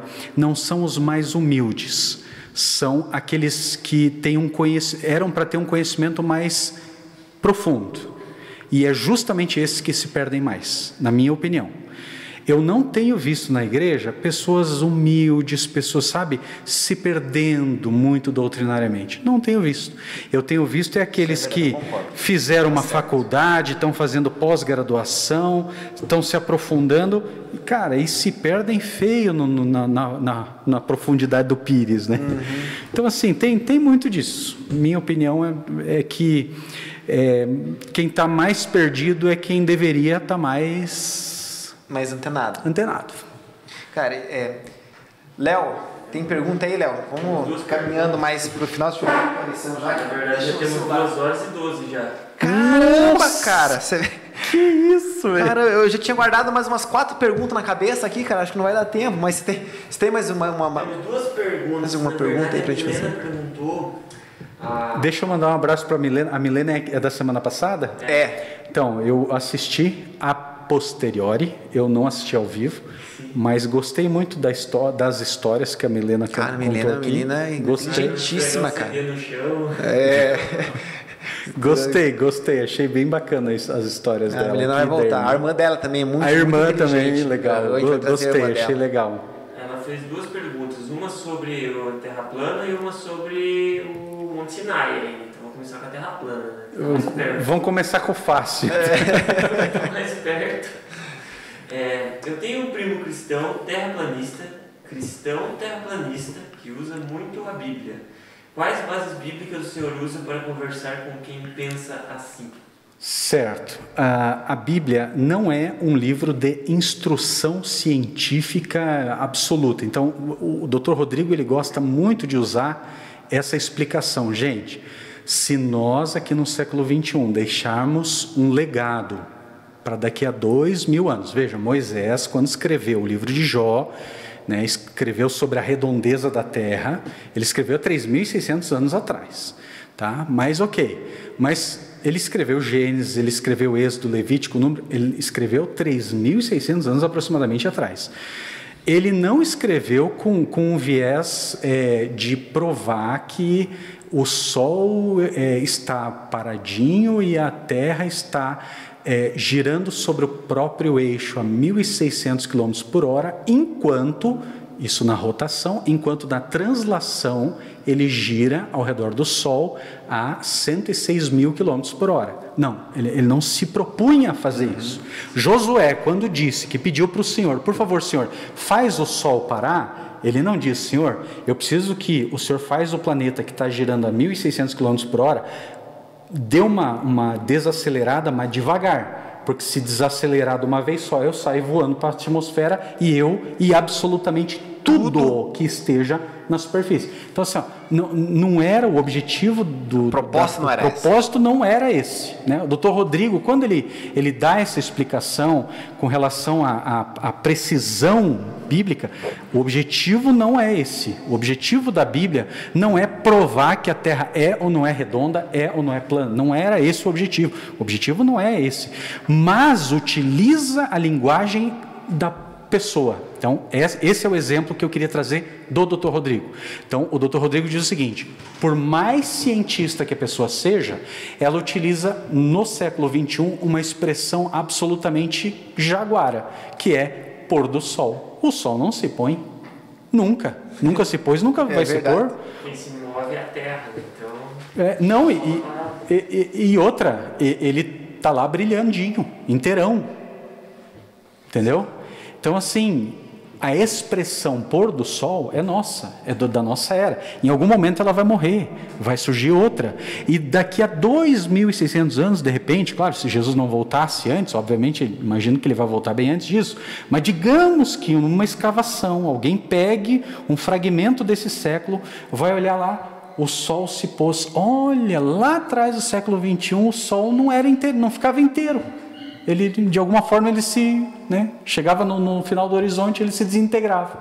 Cara, não, não é por aí, entendeu? Não, é, é uma figura de linguagem utilizada não é prova, não é argumento científico, quando o assunto não é ciência. Você quer ver um, um exemplo bom disso? É, tenho noventa e cinco por cento de certeza que eu vou falar. Mas assim... Ó, a, vou deixar um cheque pré-datado dos outros cinco por cento. Né? Lá em Levítico capítulo onze fala que traz as características dos animais limpos e imundos e fala que o porco rumina. Moisés fala que o porco rumina, cara. Eu tenho quase certeza que ele fala que o porco rumina. E porco não rumina, cara. O, eu não tenho certeza disso aí. O bendito do corvo, o bendito do, do porco não rumina. Deixa eu ver se tem uma Bíblia aqui. É que isso às vezes não é algum erro de tradução, é, assim. É porque é, até onde eu percebi, até onde eu sei, ele ele É, ele chegou perto do porco, viu que o porco estava mastigando e, e imaginou que o porco ruminasse. Ele entendeu que o porco ruminasse e falou que não podia comer carne e a carne de porco, colocou as características do porco e dentro das características colocou o porco, o porco rumina. Mas assim, é, isso não altera nada, porque no porco existem as outras características de um animal impuro, de um animal imundo. Só que dentro colocou-se o animal que, que o porco rumina. É, enquanto faz a outra pergunta, vou ver se eu acho aqui no texto, mas, mas isso mostra aquilo que você está falando, sim, que a Bíblia, a intenção da Bíblia não é trazer provas científicas, sim, né? A intenção da Bíblia é trazer uma ideia teológica e explicar o plano de salvação. É, esse, esse não era o assunto, né? Não era o assunto. Então, enfim. Mas a segunda pergunta era sobre o Monte Sinai. Qual que seria a pergunta? Ela falou, primeiro ela falou assim, ó, é, eu cansei só de pensar em subir o Sinai. Meu Deus, cinco horas subindo. Mas a experiência... Cinco horas e meia, não despreze a meia hora. Foi a pior, a meia hora final. Mas a experiência deve ser maravilhosa. Muito. Saber que Moisés estava ali. Pastor, qual é a sensação de visitar muito esses pontos? Ah, apesar da canseira, apesar do frio, apesar é, da, da, do, do ambiente em si, porque assim, o, o pastor que nos instruiu antes da, da subida, ele falou, gente, a partir de hoje... A Bíblia terá outros sentidos para vocês. A Bíblia é, sempre trouxe para vocês, é, sempre foi formada imagens na cabeça de vocês, que aqui elas vão ter sentido. Então aqui vocês vão, vão ter cheiro, vocês vão ter frio, vocês vão ter fome, vocês vão, vão passar trabalho, vocês vão sofrer e, e é verdade. Então assim, é, uma brincadeira em relação ao camelo, né? Bicho fedorento pra caramba, aquele camelo, misericórdia. Outra coisa é, sobre andar de camelo. Eu andei também no camelo. O camelo é o seguinte, quando, na verdade, na verdade, só entre nós aqui era um dromedário, tá? Ele só tinha uma corcova. Então assim, ó, quando você sobe em cima do bicho, tá de boa, ele tá ali, ele fica ajoelhadinho, né? As, as perninhas da frente e de trás ficam, tu consegue subir de boa nele. O problema é quando ele levanta e quando ele abaixa. Quando ele levanta, ele levanta primeiro as pernas de trás. Então ele, ele, ele se projeta para frente de um jeito, tu tem certeza absoluta que tu vai dar de boca no chão. E aí quando, quando tu acha assim, não tem jeito, eu já caí, aí ele levanta as patas da frente. E aí tu faz um passeio bonito, legal, ele é super tranquilo e tal. Quando tu vai parar de novo, que daí o guia dá um, dá um, um comando ali, no, fala em árabe para o camelo, um xingamento, que árabe, quando ele fala eu te amo, ele xinga, quando ele fala, parece que ele está sempre xingando, né? Aí ele dá um comando, aí o camelo, mesma coisa, o camelo ele sempre, primeiro ele mexe as patas da frente, ele baixa as patas da frente, cara, mais uma vez, tu tem certeza que tu vai ter que, tu vai ter que refazer todos os dentes da frente, cara, ele, ele baixa de um jeito assim que tu tem certeza que tu vai cair. E aí, quando ele vê que ele não conseguiu te derrubar, ele, ele abaixa as patas de trás e nivela novamente. Mas é um ângulo muito terrível, assim, sabe? Judiado, judiado mesmo. Mas assim, a sensação de subir o Monte Sinai, ela é muito, muito, muito bacana. É, é, o fato de ser muito cansativo... ele tira um pouco da espiritualidade do negócio da subida, mas uma vez que você está lá e vê aquele ambiente muito bonito, bonito no sentido de amplitude de visão, porque na verdade tu, é uma rocha de granito enorme ali, e você vê deserto, areia e rocha, e pedra para tudo que é lado, aonde a vista alcança, é isso. É pedra. É pedra, pedra, pedra, rocha, areia, é aquela visão amarelada de tudo, assim, tudo é amarelo, tudo é areia, tudo é aquela visão, sabe, é isso. Mas é muito alto, muito bonito, o sol nascendo no horizonte é muito bonito, uma visão maravilhosa. Lá em cima tem uma espécie de uma, de uma igrejinha, uma capelinha que eles construíram, já não lembro mais o nome, na época, época eu lembro, lembrava o nome, eu lembro que lá embaixo é, é, é Mosteiro de Santa Catarina, lá em cima já não lembro mais o nome que eles botaram lá em cima, mas, mas lá embaixo eles dizem que a sarça ardente está viva até hoje, tá? Eles construíram o Mosteiro de Santa Catarina para preservar a sarça, e a gente viu de longe ali, aquela é a sarça ardente original. E eu só pensando aqui comigo, ah, isso aí, aí... Tá viva a sarça, todos esses não, anos tá viva a sarça. E dentro do Mosteiro de Santa Catarina, eles mostram para ti, bem lá no fundo, o poço onde Moisés e Zípora se conheceram. É aquele é ali. Poço ali, mas é bem lá embaixo, assim, né? Aí eu falei, não, aí vocês estão de zoeira comigo também. Aí, é, também o, tá. o Rodrigo Silva fala que a quantidade de ossos que já foram encontrada dos, dos apóstolos, é, se você juntasse tudo, dava uns vinte e três apóstolos de Cristo, pela quantidade de ossos que a pessoa que o pessoal Então, a gente aprendeu que lá no Egito eles, eles têm assim, uma mania assim, de, de ter muita explicação, muita coisa e tal. Assim, a gente, a gente acredita realmente que o lugar que Moisés subiu foi aquele foi ali. ali, direitinho. O lugar onde, eles até dizem que a fenda onde é, Elias correu e chegou, a fenda onde Deus é, te, teve aquele vento, Deus não estava no vento, teve fogo, hum. Deus não estava no vento. Aí a brisa suave, Nossa, aí Deus passou, foi ali, foi ali. De fato, né, foi... Foi ali que ele veio. Agora, ali aonde? Se aquela, no Monte Sinai. Ah, eu não sabia que isso tinha acontecido no Monte Sinai. Se a fenda exatamente foi... Porque, na verdade, o Monte, o Monte Horebe é o Monte Sinai. É o mesmo monte. É Horebe. Ah. Eu tenho quase certeza... O Monte Sinai tem um segundo nome. Eu tenho quase certa, certeza que é Monte Horebe. Eu tenho quase certeza que é o, que é o Monte Horebe, é o, é o mesmo Monte Sinai. O Monte Sinai tem um segundo nome. E esse, e esse segundo nome é, o, é usado... para falar de Elias. Eu só não tenho certeza absoluta se é Horebe. Eu tenho quase certeza. É Horebe. É porque é o seguinte... É, acertou Horebe. Interessante. É, é, a minha esposa fez um, uma, uma pequena meditação para as egípcias, enquanto estávamos no colégio, e eu era um dos únicos que falava inglês. E eu, e eu traduzia do português para o inglês, e elas entendiam inglês, porque a língua oficial do colégio lá é o inglês. Hum. Falar nisso, uma curiosidade, eu tive o privilégio, pri, privilégio... assim, o maior privilégio que eu tive na minha vida. Eu preguei numa das maiores igrejas do Oriente Médio, que é a igreja do colégio lá, e fui traduzido, eu preguei em inglês e fui traduzido para o árabe. Olha que bacana. Que Mas o mais legal é a fé que tu tem que ter, que tu tá sendo traduzido certo, porque, cara, árabe... É um monte diferente, a pronúncia das palavras e... E, e tem, que, tem que ver, assim, ó, as, av as aventuras que de, de tu tá num, num país árabe. Imagina...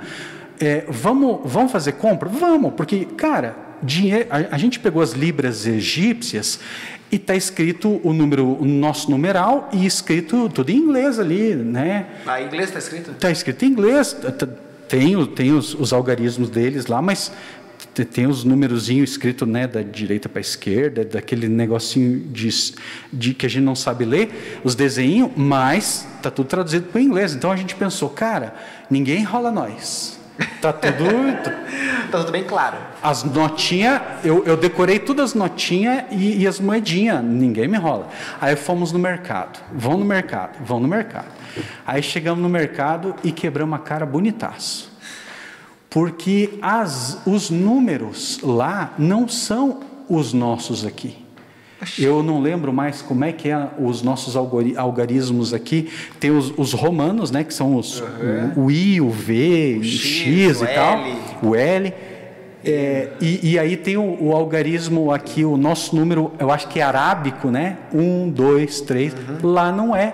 Olha que ironia. É arábico lá, é Arábia e não é assim. Não é. Aliás, não, lá não é Arábia, mas eles falam árabe. E não é. Lá é, lá é também aquela, aquela, aqueles, aqueles desenhinhos também diferente. E aí você foi no mercado. E aí eu fui no mercado. Parceiro. Cara, é a mesma coisa que tu tá no Japão e... Não entender japonês. Não entender japonês. Cara, não, não adiantou de nada. Eu tive que confiar, botei os produtos, a mulher fez a soma, a mulher falou uma coisa que pode ser eu te amo ou eu te odeio. Para mim deu na mesma, entreguei o dinheiro, ela cê, me entregou... Você nem troco. Sabe quanto que você entregou para ela? Não, isso eu sei, e quanto ela me entregou de troco eu sei, agora se está certa a conta que ela fez... Ah, entendi, entendi. Porque quanto entendi. que valia os produtos que eu tinha cê ali? Não sabia. Não sei, não faço ideia, mas o mais legal foi o dia que eu fui comprar banana. Aí eu encerro minhas peripécias pelo Egito aqui. Eu fui comprar, eu pensei, cara, comprar só banana não deve ser uma tarefa difícil. Eu imagino que o cara não vai saber falar inglês, mas... Porque inglês lá em nota de três reais vale mais ou menos a mesma coisa, porque a maioria dos egípcios é igual a maioria dos brasileiros. Não fala assim, fala só a língua local. E qual que é a língua local lá? É árabe. Hum. E, cara, eu cheguei pro cara assim e falei, do you speak English? E, e ele, nem isso ele sabia dizer não. É, respondeu em árabe umas coisas e gesticulava. E o árabe é bem interessante. O cara está apaixonado pela mulher, o jeito que ele fala parece que ele está ameaçando de morte. É mesmo? Cara, o árabe é uma língua que parece que está todo mundo se xingando, parece que está todo mundo se, tá todo mundo se desejando o mal um para o outro e, e, e jogando praga um para o outro. É uma língua muito ruim de ouvir, assim, sabe? Uhum. E, e aí o cara me respondeu e parecia que ele estava usando uma frase bem longa para me responder. Aí eu resolvi, bom, a mímica é uma língua internacional, então eu fiz o seguinte, universal, eu mostrei para ele o dinheiro, eu apontei para a balança dele, a balança e, e a, a banana. banana. Dinheiro, banana, balança, banana, dinheiro, balança, banana, dinheiro. Dinheiro, balança, banana, dinheiro, banana. Cara, não rolou. Não deu certo não, ainda? Cara, e ele brigava, e gesticulava, e falava, e eu falava... O que eu faço agora, cara? E, e eu mostrava dinheiro, balança, banana, pegava a banana, botava na balança, pegava o dinheiro, botava na balança, pegava a banana, o dinheiro, cara... Tava a balança no dinheiro. Cara, o, o cara não conseguia entender que eu queria assim, cara, pega esse dinheiro para ti e me dá a minha parte em banana. É. Cara, eu não sei se ele queria, que, se ele entendeu que eu queria comprar... a balança, se eu queria comprar um negócio dele. Cara, eu sei que assim, ó, não, depois, não depois de muito ele, ele discursar, ele pegou a banana que eu estava apontando, jogou para mim e fez assim, ó. E ficou com dinheiro. Até hoje eu não sei se eu extorqui ele, até eu não sei se eu fui extorquido, extorquido. Até hoje eu não sei se... Se eu roubei alguma banana, se eu fui roubado, vou ter que fazer um curso de árabe. Para comprar uma banana. Bom. Cara, olha só que interessante. Você tava, a gente estava falando sobre... Eu encontrei aqui, ó, não é o porco. Ele fala em... É, é, o, é o coelho, é Levíticos onze, verso cinco. Ele fala bem assim, ó, o coelho porque rumina, mas não tem unha, unha fendida. E este, não, é, é, este você será imundo. Então ele fala que o coelho rumina, e o coelho não rumina. Porque o coelho, normalmente, se você for ver o coelho, ele coloca nos cantinhos da boca e depois ele fica ali... É, e daí dá a impressão que ele está ruminando, mas o coelho não rumina. Então, Moisés, quando olhou para o coelho, na sua compreensão, entendeu que o coelho ruminava. Mas a Bíblia, como não é um livro científico, não está aqui para provar que o coelho rumina ou não rumina, entende? É, está falando... Ah, sim, entendi. Eu, eu, vi, eu vi um filme, você assistiu o filme Sniper americano? Já assistiu? Faz muito tempo, eu já é, nem lembro mais. Nem lembro, mas, mas eu, tem uma cena... Eu lembro que ele é baseado num, num caso real. Tem uma, tem uma, uma, uma parte do filme em que eles estão sentados na mesa e parece que o irmão mais velho dele bateu num piá que estava batendo no irmão mais novo. E daí eles estavam na mesa ali, a família estava reunida, e o pai dele falou um negócio que eu achei bem interessante. Ele falou bem assim, ó, é, algumas pessoas, alguns são pastores, outros são ovelhas, mas alguns não são pastores nem ovelhas. Alguns são cão-pastor, que estão ali para defender as ovelhas dos lobos. Cara, eu achei aquilo tão fantástico. Legal. Cara. Eu falei assim, cara, sabe, talvez, eu acho, eu acho que eu quero ser um cão pastor, sabe, cara? Eu, eu não quero ser simplesmente uma ovelha, sabe? E eu não vou ser pastor, mas eu quero defender as ovelhas dos lobos, sabe? E assim, desde o começo, esse foi, esse foi um dos propósitos desse podcast, sabe, Márcio? Então, Tentar eu... fazer com que as pessoas entendam que existe um cristianismo que dá para ser vivido com sim, felicidade. Sim. Que existe muita informação superficial. Sim. E que eu preciso me aprofundar na palavra de Deus para entender que o cristianismo pode ser muito mais do que... Cara, eu... eu, eu, eu, eu assim, ó... Faz cinco anos que eu, que eu assisto um podcast que eu acho, assim, extraordinário, que é o Terceira Margem do Rio. Você já ouviu falar? Terceira Margem do Rio? Não, esse é, te aconselho, te aconselho. Terceira Margem do Rio é, é, é feito com o... É feito com o pastor Thiago Arraes, com o Lucas Iglesias, com o Edson Nunes, com o Felipe Valente e com o Leonardo Gonçalves. É um podcast. Eles começaram só com áudio e depois passaram para áudio e vídeo. Cara, mas profundo, assim, profundo, profundo, profundo, profundo, profundo. E, e, e, eu, e eu fico pensando assim, cara, é, é isso que eu quero com esse podcast, sabe? Trazer pessoas interessantes como você, que tem histórias interessantes como você demonstrou, que tem uma, uma percepção que nos ajuda a entender o que, que é a igreja, o que é viver a igreja, o que está por trás da igreja, para onde vai meu dinheiro, por que, que é importante eu, eu, eu dar dízimos e ofertas, por que, que é importante ajudar é, igrejas que estão do outro lado do mundo, por que, que a nossa igreja ela é organizacional e não congregacionalista, entende? Então, é, saber que é, a possibilidade de eu devolver o meu dízimo na igreja, alguém colocar dentro do bolso e estar tá sonegando, e estar tá desviando, é, uma, é, é quase que uma impossibilidade devido a essas, todas essas camadas que você esteve falando aqui pra gente sobre como funciona é, esse mecanismo de proteção e defesa da igreja, sabe?